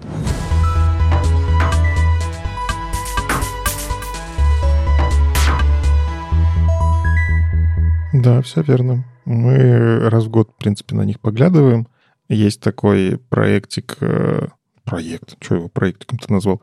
Э, JavaScript, Rising Stars, восходящая звезда JavaScript. Ну, на самом деле, когда он начинался, это смотрелось хорошо, нормально. А сейчас, когда ты смотришь сквозь года, не такие уж они и восходящие. В чем суть? Есть э, возможность на GitHub смотреть количество звездочек у проекта, которое появилось за какое-то время на самом деле, там, я когда GraphQL э, расковыривал, обучаясь GraphQL, многие так делали, у них там в опишке столько всего, фильтры и так далее. Ну вот, видимо, автор этого всего дела, он так и поступил, собрал аналитику, он собирает графички, и мы можем посмотреть, а что ж у нас по звездочкам на GitHub было популярно в 2023 году. И на самом деле интересности есть, но, кажется, мы установили такое вот уже достаточно стабильно многие инструменты просто каждый год получают очень много звездочек. У меня к тебе два вопроса перед тем, как ты расскажешь. Мы просто обсуждали как раз в чате Патреона на этой неделе, э, патронов, простите, э, на этой неделе как раз э, выход новой версии jQuery, и даже могли бы обсудить выход новой версии, точнее, начало разработки или середину разработки новой версии Гаупа. Не обсудили это в чатике, но тоже могли бы, да? Просто такой можешь спойлер. Там ведь про это будет, да? То есть это же те самые восходящие звезды, с которыми, которые мы там увидим jQuery, Gaup, Select 2. Про это увидим через год. Они же только стартовали. В этом и суть. У тебя за 2023 год аналитика. В начале 2024. jQuery не успел хайпануть. вот. Может быть, кто-то им там наставит звездочек. А второй вопрос? А так э, первый был jQuery, второй был про Галп. А, ну, Галп, э, среди сборщиков Галп там еще держится, потому что ему надо дотянуть до пятой версии, чтобы не выпасть из рейтингов, чтобы снова как бы хайпануть. Еще держится, говоришь. Уже давно нет, я бы сказал. У меня вопрос. Кто это на первом месте? Most popular projects overall. Самый популярный проект за этот год. Короче, да, действительно. Давайте перейдем к лидерам. И действительно появился новый лидер. Это вот ну, то самое внезапное. То есть Rising Star, она внезапно появилась. Shad CN UI — это компонентики, которые с Tailwind, и я про него не слышал. Так ты ж хейтишь Tailwind, конечно, ты его не слышал. Нет, я, слушай, врага держи поближе. Ну, в смысле, я изучаю все, что с этим связано.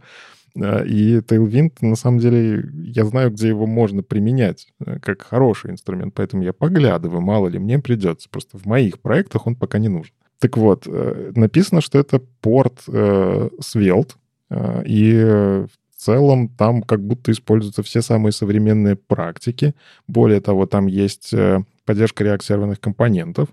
То есть, условно, если вы живете там на паровозике хайпа и уже всякое включаете, что еще пока что не все включают, они просто сделали готовое решение. У тебя сразу есть компоненты, которые и выглядят хорошо, и хайповые технологии поддерживают, и работают быстро.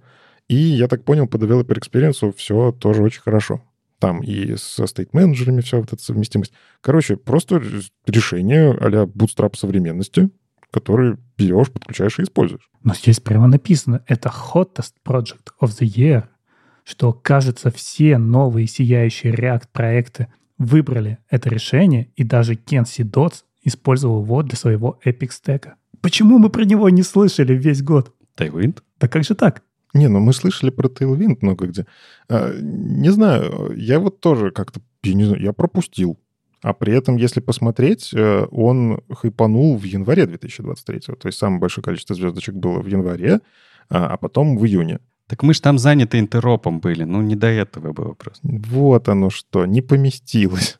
Но, тем не менее, это внезапный лидер, потому что если смотреть на прошлый год, его вообще не было в списке. ну, ну собственно, реакт серверных компонентов тоже как бы не было. А, в общем, классно. Ребята взлетели в январе, и, и я точно задался целью после того, как вот это нашел, надо посмотреть, что это. Не то, чтобы у меня где-то реакционные компоненты используются, я вот скорее вот в эту сторону смотрю. И, ну и как бы Tailwind мне тоже переучивать, получается, надо. Но раз популярно, надо знать, что происходит. А вот булочка, а, она в прошлом году была на первом месте. Собственно, в июле там тоже огромное количество звездочек и все такое. А сейчас ехал на второе. Но, опять же, мне нравится смотреть на эту статистику. Короче, мне кажется, что у Бун просто очень крутые маркетологи. Потому что если смотреть на эти графики, там типа ровненько, ровненько, ну, типа, ну, кто-то ставит звездочки. А потом, когда вот мы тоже в подкасте там обсуждали, новостей в Твиттере, там в Мастодонах, везде, повсюду, Оп, и тут видно, что в сентябре почти 20 тысяч звездочек поставили. А потом снова такие, ну, 1,6, 700. Так это, это наш вклад и был. Это вот наш эпизод вышел, вот оно и как бы выросло. Потом-то мы не, не обсуждали это. Это мы хэс можем в каждом выпуске в течение года обсуждать, а банта что? Блин, ну точно, да, именно, именно поэтому. Ну, короче, я все-таки связываю, я здесь много таких вот вещей дальше нашел, что у Next.js точно так же количество звездочек росло именно тогда, когда у них были хайповости. Но тоже, что интересно, здесь в списке есть э, проекты, они попали в JavaScript, ну, потому что они написаны на JavaScript, Excalibur и TailDraw, то есть в этом году я видел просто, опять же, там чуть больше было новостей, связанных с AI, которые можно прикрутить к вот этим заметочникам. А, И они внезапно, их стали больше звездочкать и форкать в том числе. Если что, это движки такие, которые позволяют вам создать огромную whiteboard, ну, то есть как это, ми- мира на, на JavaScript с меньшим количеством функций. И там разница в том, что, по-моему, TailDraw или Excalibur, я не помню, кто из них, он не коллаборативный, а вы просто рисуете, а потом можете кому-то ссылку скинуть, и он посмотрит, что вы нарисовали. То есть по- попроще, сервер не нужен. Кстати, Excalibur, по-моему, если не ошибаюсь, он еще и PVA, кстати говоря. Кстати, про бан. Вспомнил я, почему он выстрелил в сентябре. В сентябре была версия 1.0 выпущена. Да-да.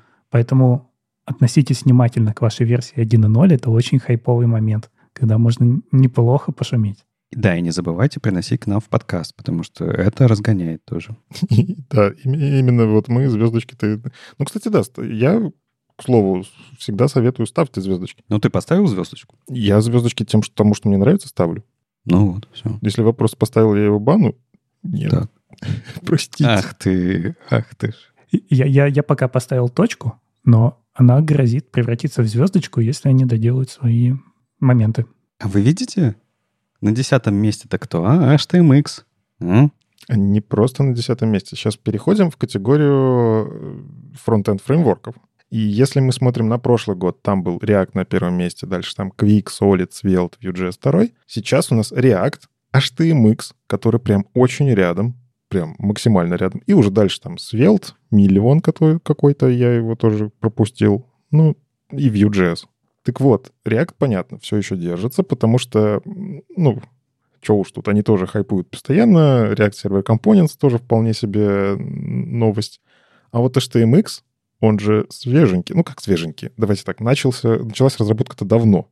Но вот с вот этим хайпом, что можно писать на HTML писать JavaScript, который сервер-сайт рендеринг, который в том числе в серверные компоненты на самом деле превращается при желании. Вот это они интересненько, да, взяли и взлетели. Ну, во-первых, ты не забывай, мы считаем по звездочкам, которые ставили, а ставить звездочки с нуля с нулевой базы гораздо проще в большем количестве, правильно, если проект интересен. Поэтому он здесь. Они там, если посмотришь на количество этих звездочек, оно суммарно-то не такой большой, да, с реактом там разница гигантская. Вот. Но по интересу, да, то есть типа по тому, сколько людей отметило в этом году HTMX, да, это результат большой. Вообще он неплохо шумит в бэкэнд среде, угу. потому что там ребята очень любят вот эту идею, что мы отправляем HTML, а не что-то странное.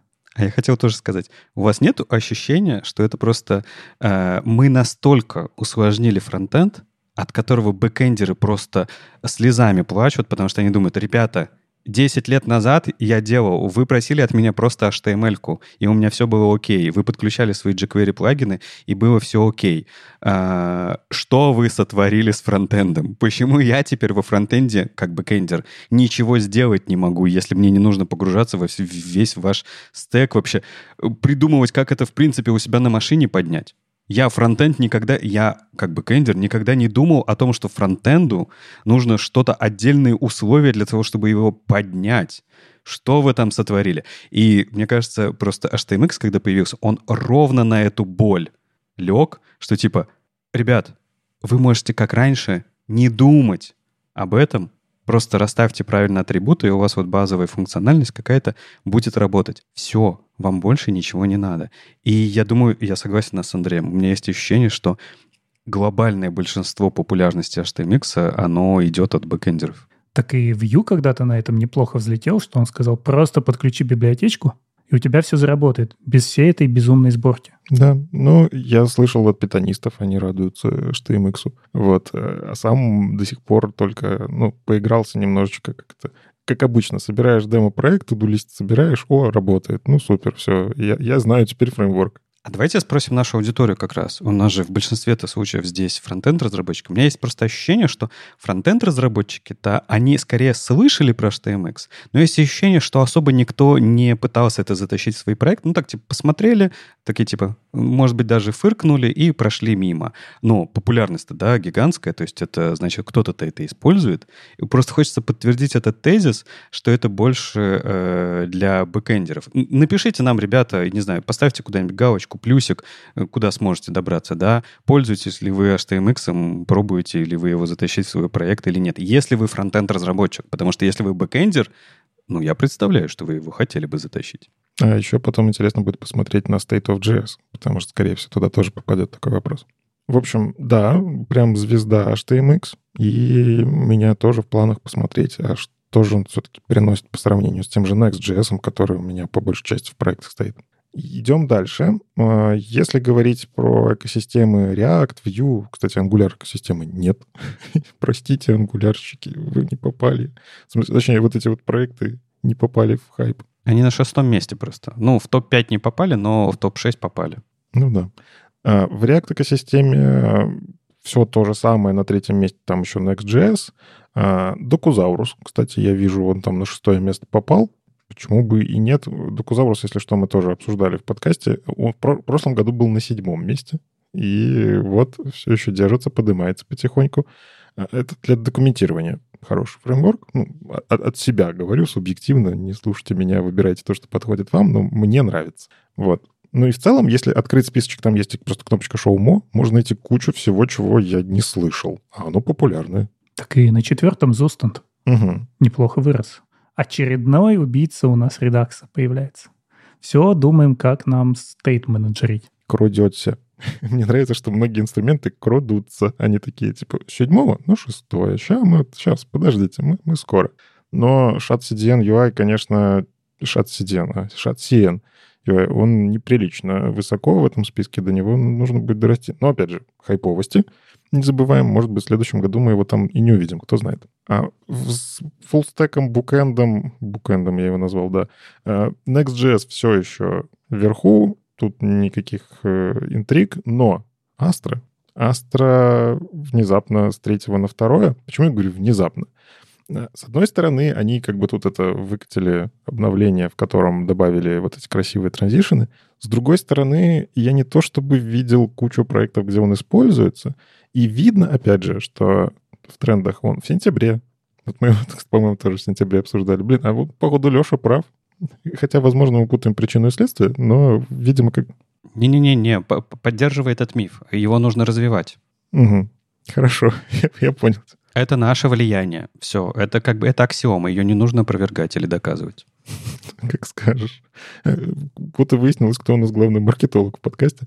Э, в общем, Astra в сентябре хайпанули, дальше чуть-чуть поменьше, но, опять же, тут Next.js уверенно держится на первом месте, они продолжают хайповать. И я вот смотрю вот все эти инструменты, там реально маркетологи все еще влияют на количество звездочек. Видимо, это хороший инструмент продвижения. То есть, когда вы делаете open source, нужно немножечко понимать и то, как этот open source раскручивать. Ну так Андрей Ситник же про это целые доклады читал. Ну да, правильно, правильно делал. А, про инструменты сборки булочка.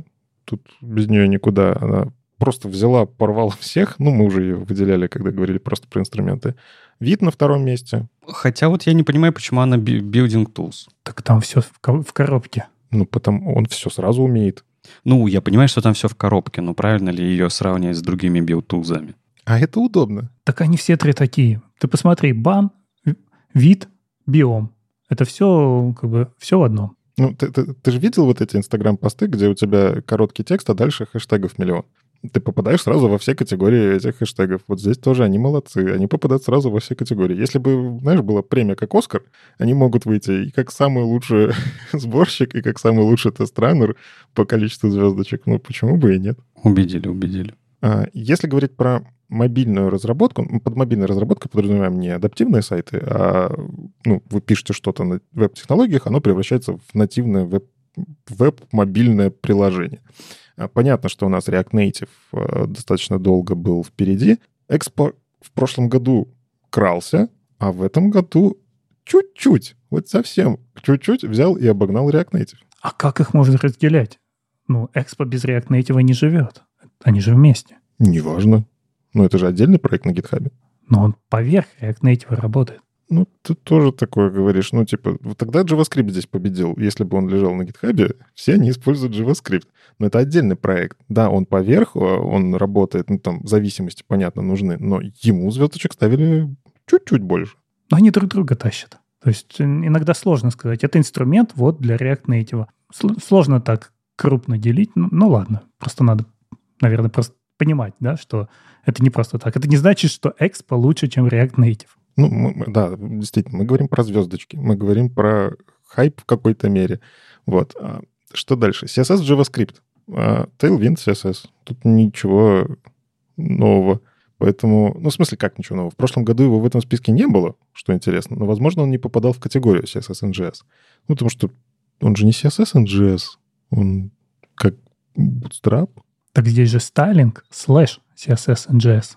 А, не объединили категории. Все, я понял. Да. Да. Тогда да, согласен. В общем, там, если что, будете ходить по сайту, там есть стрелочки, которые позволяют выбрать год. И я не обратил внимания, что да, заголовок-то поменялся. Ну, в общем, да, Tailwind э, высоко вверху. А вот что интересно с тестированием? Playwright, он в топе. Я в прошлом году как-то на это не обратил внимания. Ну, мне как-то все казалось, там Puppeteer, Puppeteer.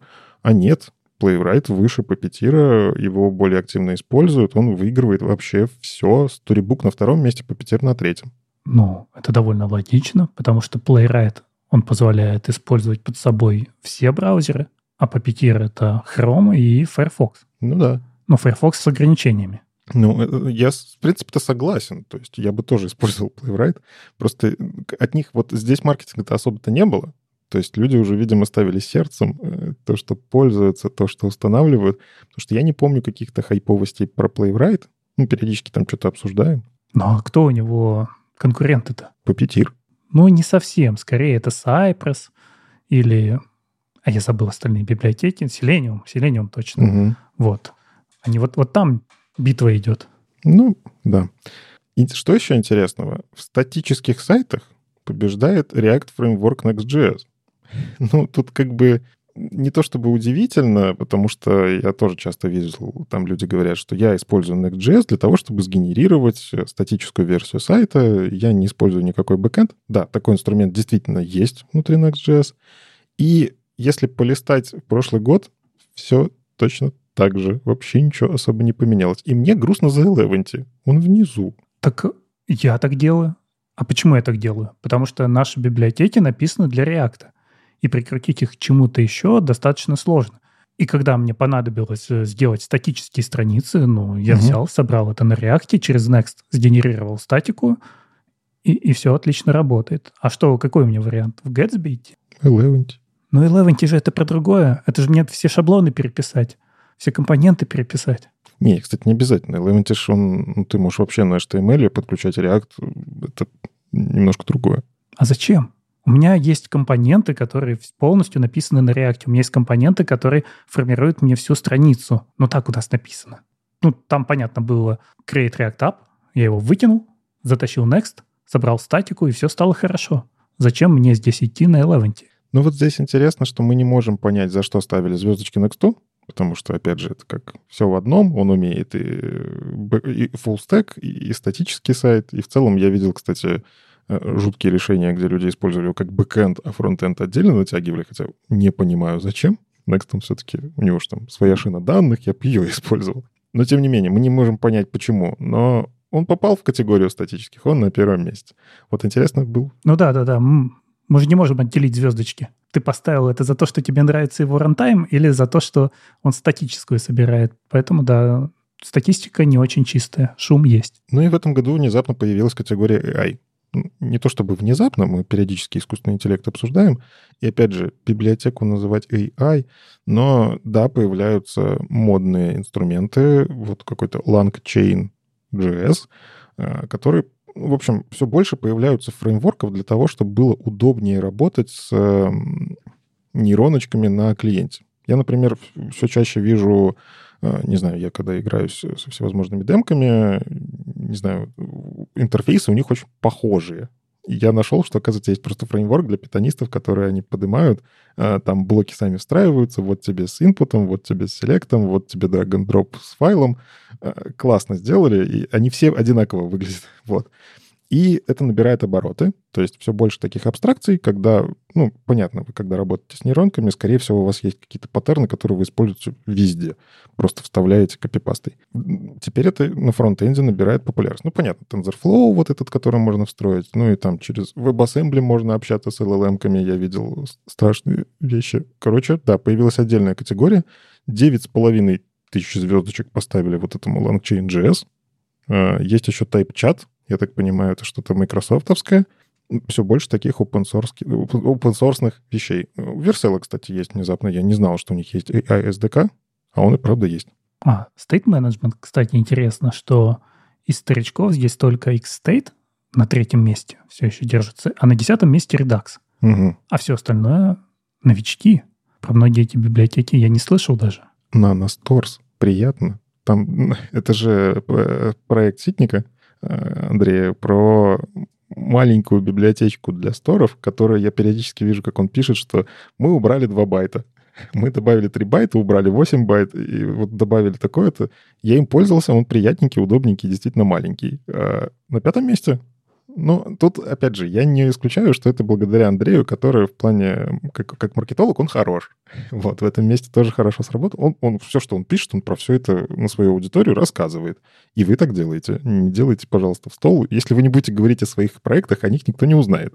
А на первом месте, конечно, Зустант. Про него сейчас говорят много. Но я о чем? Годы идут, а все так же Redux. Он остается и остается, а вокруг него появляются и исчезают новые подходы но как-то вот не появилось кого-то, кто вот прямо сместил бы для нас Redux, и как базу мы бы брали не Redux. Так Redux же не фронтендеры придумали. Ну, в смысле, сам подход. Это старый подход, который в, в айтишечке использовался. Ну, я имею в виду паттерн, как должны передаваться события, как они должны возвращаться, вот этот вот. А, поэтому ничего удивительного, мне кажется. А вот эта категория, кстати, тоже удивительно. Здесь появилась Charting Libraries. Она мне близка. Не ожидал здесь ее увидеть. Здесь конечно же, D3 на четвертом месте, а вот все остальные, видишь, тоже нельзя мерить чисто по звездочкам. Да, на первом месте Mermaid, но он не такой богатый. Там флоу-чарты ты сделаешь, но то, что может D3, ты в нем не сделаешь. А что может high charts, которого здесь вообще нет, ты не сделаешь в D3. Там тоже надо постараться. Поэтому все, все эти метрики, они, конечно, такие, что надо с каждым конкретным решением разбираться и понимать, почему оно на, на этом месте находится, и все время достаточно хорошо понятно, что одно над другим не является его заменой. Это просто звездочки. Но, тем не менее, да, я соглашусь, мы сейчас по факту рассматривали инструменты, которые набрали большое количество звездочек. Э, это не говорит о том, что инструмент классный, и внутри у него что-то супер крутая технология, это говорит о ее популярности. Но с точки зрения раскрутки проектов, мне кажется, полезно посмотреть. Ну, как-то я люблю подсматривать за лучшими, э, те, кто попадают в какие-то топы, для того, чтобы, ну, что-то у них как творчески воровать. Раз у них получилось, как они там раскручивали, можно попробовать этот подход у себя. Ну да, это не совсем про лучшее, скорее про популярное, именно в конкретный кусочек времени, да. Но вот куда будет интереснее посмотреть э, State of JS, State of HTML, CSS. Там интересно именно с точки зрения того, что разработчики используют сейчас, что они используют и не хотят использовать, и что они не используют и хотят использовать. Вот это вот куда интереснее, да, с точки зрения инструментов и тенденций. Веб-альманах «Моя любовь», я буду ждать его. Потому что он показывает реальную картину мира, и jQuery все еще в топе. Ну что, тогда к, наконец-то к чейндж-логу э, бетки четвертого jQuery? Нет, давайте про NPM поговорим. Ну хорошо, хорошо.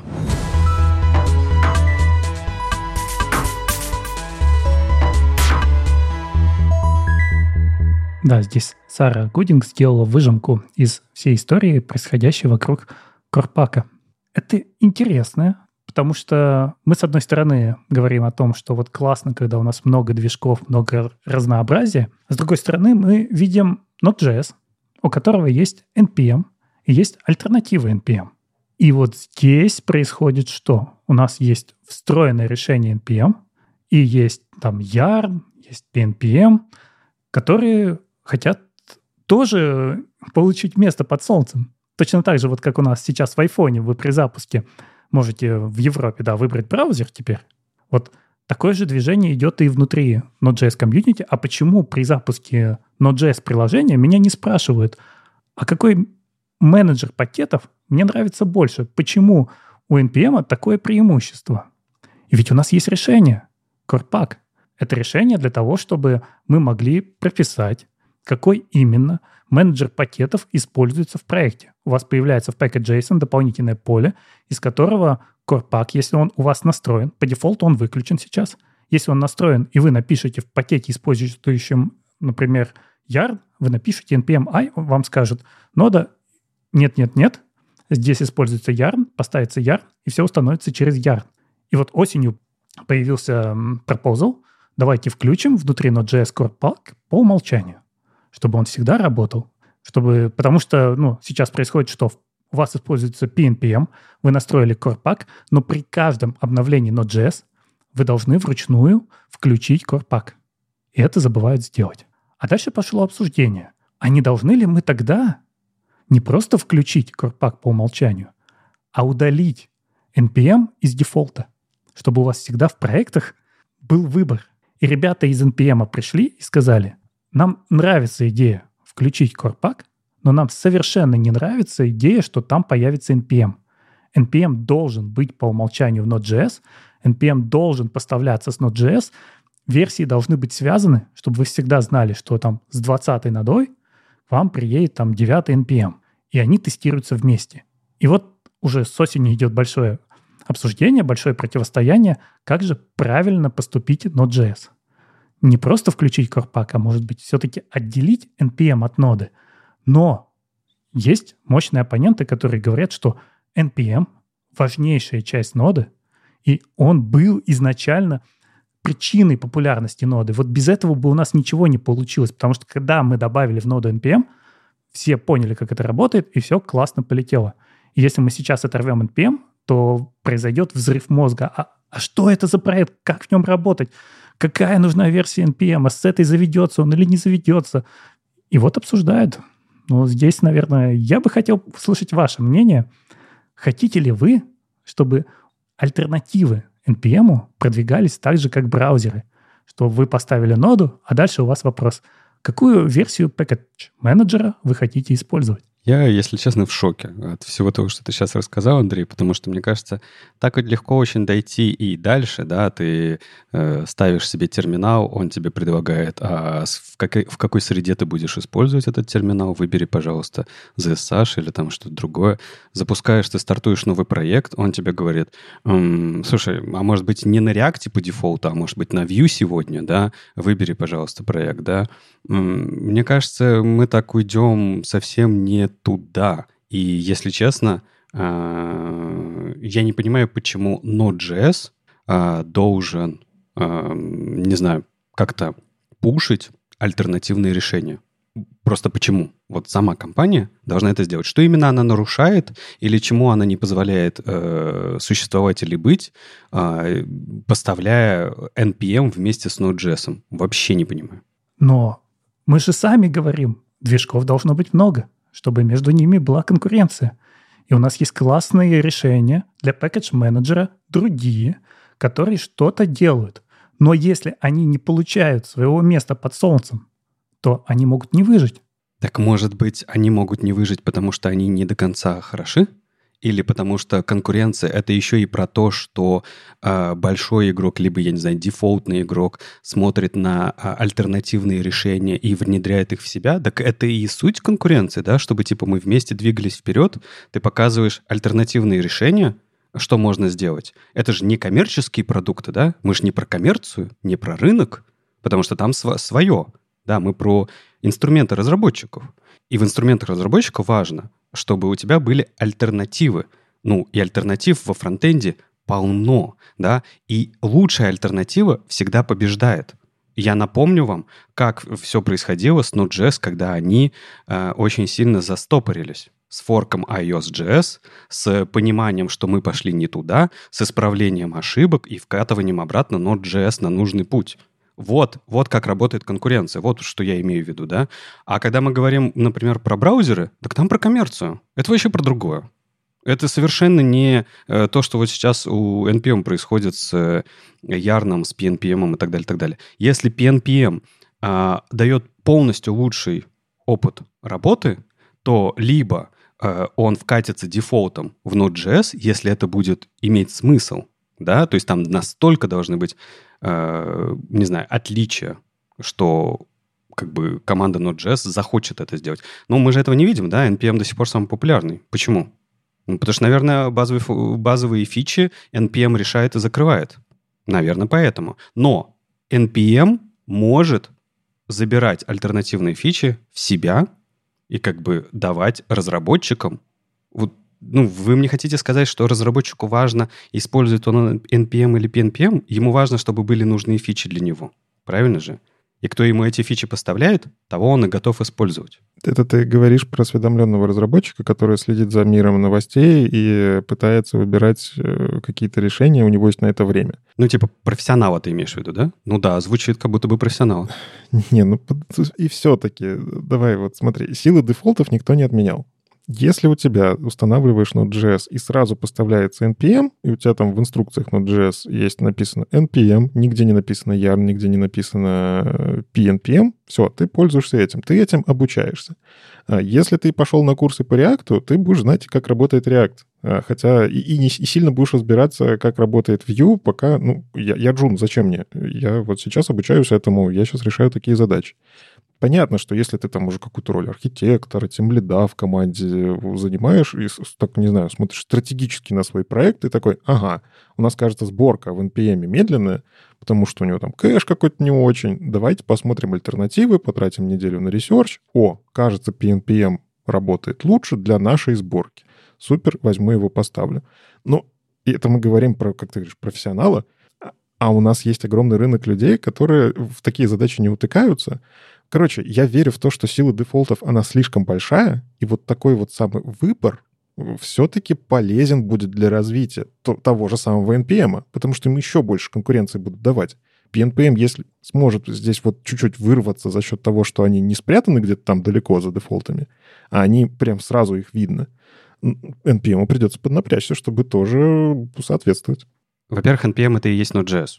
Давай не забудем Да. это- это- этот момент. А, а то мы как будто бы отделяем, да? Мы говорим в компании, что типа один из модулей, которым вы занимаетесь, есть альтернатива. Пожалуйста, используйте. Так давайте пойдем дальше. Что недавно нам э, предложили по поводу файловой системы, да? Что модуль файловой системы реализации в Node.js недостаточно хороша. И э, кто-то предложил альтернативу. Не помню, как называется, да?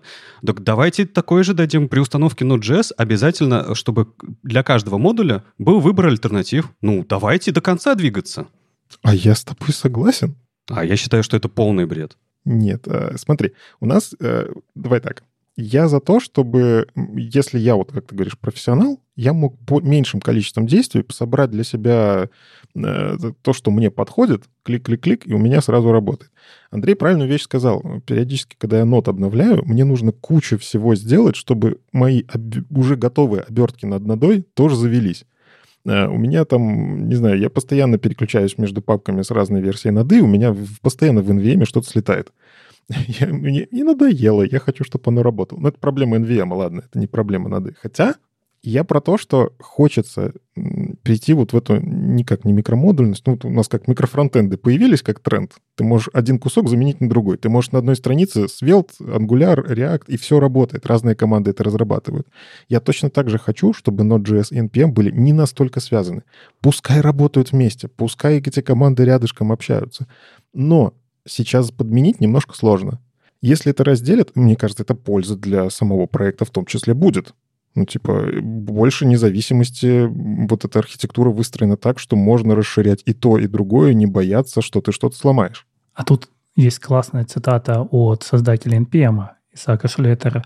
Сейчас на ходу попробую перевести. Он говорит о том, что нода должна заботиться о пользователях, об их экспириенсе, о том, чтобы все хорошо работало, а не о том, что все должно быть честно относительно других движков. И что вот там есть победитель, есть проигравший и так далее. Должны ли мы тогда сказать, что нам нужна альтернатива JS-движка, нам нужна альтернатива TLS имплементации. Давайте у нас там будет не OpenSSL и не V8, а другие будут выбираться.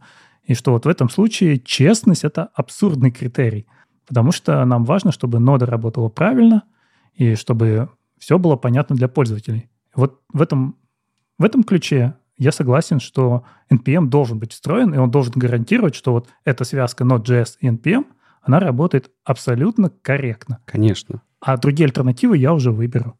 Конечно. Вы просто вот этот experience э, монополий, коммерции и э, нечестного этого самого рыночного преимущества не в то место прикладываете. Это совершенно разные вещи. Типа, это инструменты, которыми мы пользуемся. Там иначе, вот я говорю, это можно утрировать и доходить до совершенных глупостей. Почему при установке Node.js у меня не ставится бан? Скажите мне, пожалуйста. М? Почему? Разве я не должен, устанавливая Node.js, иметь э, альтернативу? Потому что бан пока не drop-in replacement. А вот станет, Ну, Дина, окей, давайте. Дина. так и он не drop-in replacement. У него и NPM нет, они там свое, свое решение делают. В общем, я считаю, эта э, дискуссия зашла просто не совсем туда. Я понимаю корни ее и так далее, и так далее. И хочется там альтернативным решениям всегда иметь такие же возможности, против которых они играют. Конечно, хочется. Но ты же альтернативные решения э, делал. Вот, кстати, интересно, а, а что именно говорили создатели PNPM и Ярна? Были их комментарии? Здесь дискуссия... Нет, нет. Здесь дискуссия все-таки у технического комитета Node.js. Что интересно, насколько это все открыто, ты можешь посмотреть Zoom-сессию, где они это обсуждали. Ты можешь зайти в комментарии. Это, это классно. Это очень открытая разработка. Это круто, согласен. Я, кстати, что заметил, э, когда я там, условно, лет 7 назад смотрел вот такие вот э, митинги комитетов TC, V3C и прочее, это всегда были фотки на фоне какой-нибудь реки. Собирались люди, э, вот, те самые, которые творят историю инструмента. А сейчас почти во всех новостях, вы заметили, скриншоты из зума. Это вот современные реалии. Уже нету сзади фотки реки. Но в целом это понятно, что распределенно созвониться гораздо проще. Но какой-то вот такой ламповости не хватает. А Зато скорость решений. Нужно, собрались. Чем мы раз в год мы сделаем большую встречу, на которой решим, что мы будем обсуждать в следующем году. В общем, не знаю, я, вот мое мнение. Я считаю, что э, инструменты должны выигрывать за счет э, того, что они лучше решают задачи разработчиков. И по, как показывает практика, э, вот, не знаю, многих лет, которые мы видим, инструмент, который правда решает лучше э, задачи разработчиков, и в это же время дефолтный инструмент, который в какой-то момент прекращает хорошо решать задачи разработчиков, всегда происходит переход абсолютно всегда происходит переход. Если инструмент дефолтный реагирует на, на эти вызовы и как бы делает какой-то фича-паритет, то да, такого перехода не происходит. Но мы, как сообщество, все равно получаем то, что нужно. Леша, Корпак-то будем по дефолту включать? С чего все началось-то? Его хотят включить.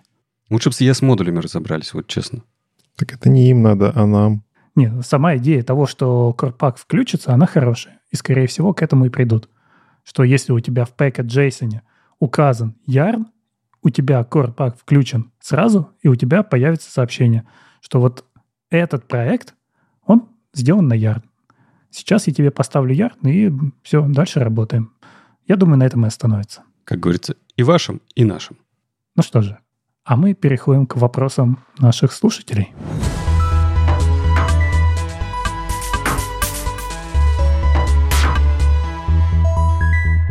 Да, у нас есть э, крик отчаяния от Дмитрия. Дмитрий пишет, что уже третий час не может сделать так, чтобы притер VS Code нормально форматировал язык шаблонов Nunchucks. А, в общем, тут Дмитрий рассказывает историю борьбы, как он пытался вот одно решение, второе. И, в общем, пишет, что я близок к тому, чтобы начать форматировать руками. Это идеальное решение, но не очень эффективное. Как вы поступаете в таком или похожем случаях? Дмитрий, я понимаю вашу боль. У меня, если что, мой бложек, он использует Eleventy, там под капотом нунчаки. И я точно так же, как вы когда-то страдал, пытался настроить. Единственное, что я не притер пытался настроить, а в целом найти нормальный форматор. К сожалению, под нунчаки просто нету нормального форматора. Мне кажется, вы просто попали на не самую популярную технологию. Если что, для наших слушателей нунчаки — это такой движок э, от Mozilla, по-моему. Они его, по крайней мере, поддерживают. А, он простенький, позволяет внутри там циклы, ифы, ну, в общем, как и многие другие шаблонизаторы, на самом деле. Он HTML first, а, вы пишете по факту HTML, и внутри можете вот что-то типа, как мы в AngularJS, во Vue вот это все вставляем. Ну, ну это же мусташ один в один. Ну, или Handlebars там ну, случае. Очень похоже. Очень. Но синтаксис э, там все-таки есть свой особенный, он такой там легковесный и так далее. Короче, в Eleventy он активно используется. А, прелесть в том, что нончаки можно совмещать э, хитро вывернуто с маркдауном, и у него там есть возможность вверху данные прокидывать. Ну, то есть вы пишете секцию с данными, а потом шаблон. Короче, проблема в том, что, в общем, Дмитрий, простите, но притер, он не про нончаки. Притер — это про React, это про хайповости, и какие плагины туда к нему пишут, это сообщество, которое более популярные технологии, они пишут к нему плагины. К сожалению, нунчаки ну, вообще не очень популярная технология. Да, вот среди нас, гиков, которые там свои техноблоги ведут и Eleventy поддерживают, ну да, у нас это есть. Руками не самое плохое решение. Я думаю, здесь, если был бы у нас сейчас Вадим, он бы в целом про притер тоже сказал. Но я с ним соглашусь э, в мнении, что мы ж код по большей части не пишем, а читаем. И если вы его напишете так, как вам читать удобнее, один раз, ну, потратьте две минуты на выставление табуляции, то, пожалуйста, не обязательно подключать притер вообще везде. Я, на самом деле, притером пользуюсь только тогда, когда мне нужно что-то в open source выложить, ну, потому что я хочу, чтобы кто-то, кто подключится к проекту, он мог поставить такие же зависимости, и мне не надо в pull-реквестах с форматированием вообще разбираться, потому что у него точно так же притер запустится. Все, мы убрали этот э, вопрос из обсуждения в pull-реквесте, что у тебя пробел не концептуальный. Тогда это полезно. Но когда я для себя что-то пишу, я вообще все выключаю, форматирую как хочу, и меня вполне устраивает. Я вот сейчас вижу, ну, если просто уйти в сторонку от притера и немножко погуглить, быстрое гугление говорит о том, что вообще есть отдельное э, расширение для VS Code, прям называется Nunchucks Template Formatter. А, возможно, это и есть решение. Он построен на базе PrettyDiff 2, или он прям не справляется, да, с тем, что нужно? Там все плохо. Я пытаюсь ответить на этот вопрос, я попробовал кучу расширений. Либо ломается что-то связанное с вот этими тегами внутренними, либо разметка данных данных, которая сверху ломается. Короче, не справляется ни одно. Да у нас вообще все странно с этими шаблонизаторами. Недавно тоже искал и выбрал Джинджу. Сколько лет, а все так же Джинджа. И, и что там было? Я думал, будет продолжение истории какой-то. Да нет, ничего, работает. Слушай, если бы я сейчас выбирал э, этот э, какой-нибудь э, template engine для JS, я бы тоже пошел, выбрал тот же самый Handlebars, потому что я не понимаю, что должно измениться, чтобы я его не выбрал. Ну, я имею в виду для простых каких-то приложений, для простых ситуаций. Я для ямликов, как настоящий DevOps, взял Python и Jinja. С вами был 409 выпуск подкаста «Веб-стандарты» и его постоянные ведущие. Мифический фуллстек Андрей Мелехов. Доброжелюбный бородач Никита Дубко. И не только менеджер Алексей Симоненко. Слушайте нас в любом приложении для подкастов или на ваших любимых платформах. Не забывайте ставить оценки и писать отзывы. Это помогает нам продолжать. Если вам нравится то, что мы делаем, поддержите нас в Patreon или Бусти. Ждем ваших вопросов на podcast web дефис standards.ru. Мы обязательно ответим на самые интересные. Услышимся на следующей неделе. Пока. Пока. Пока.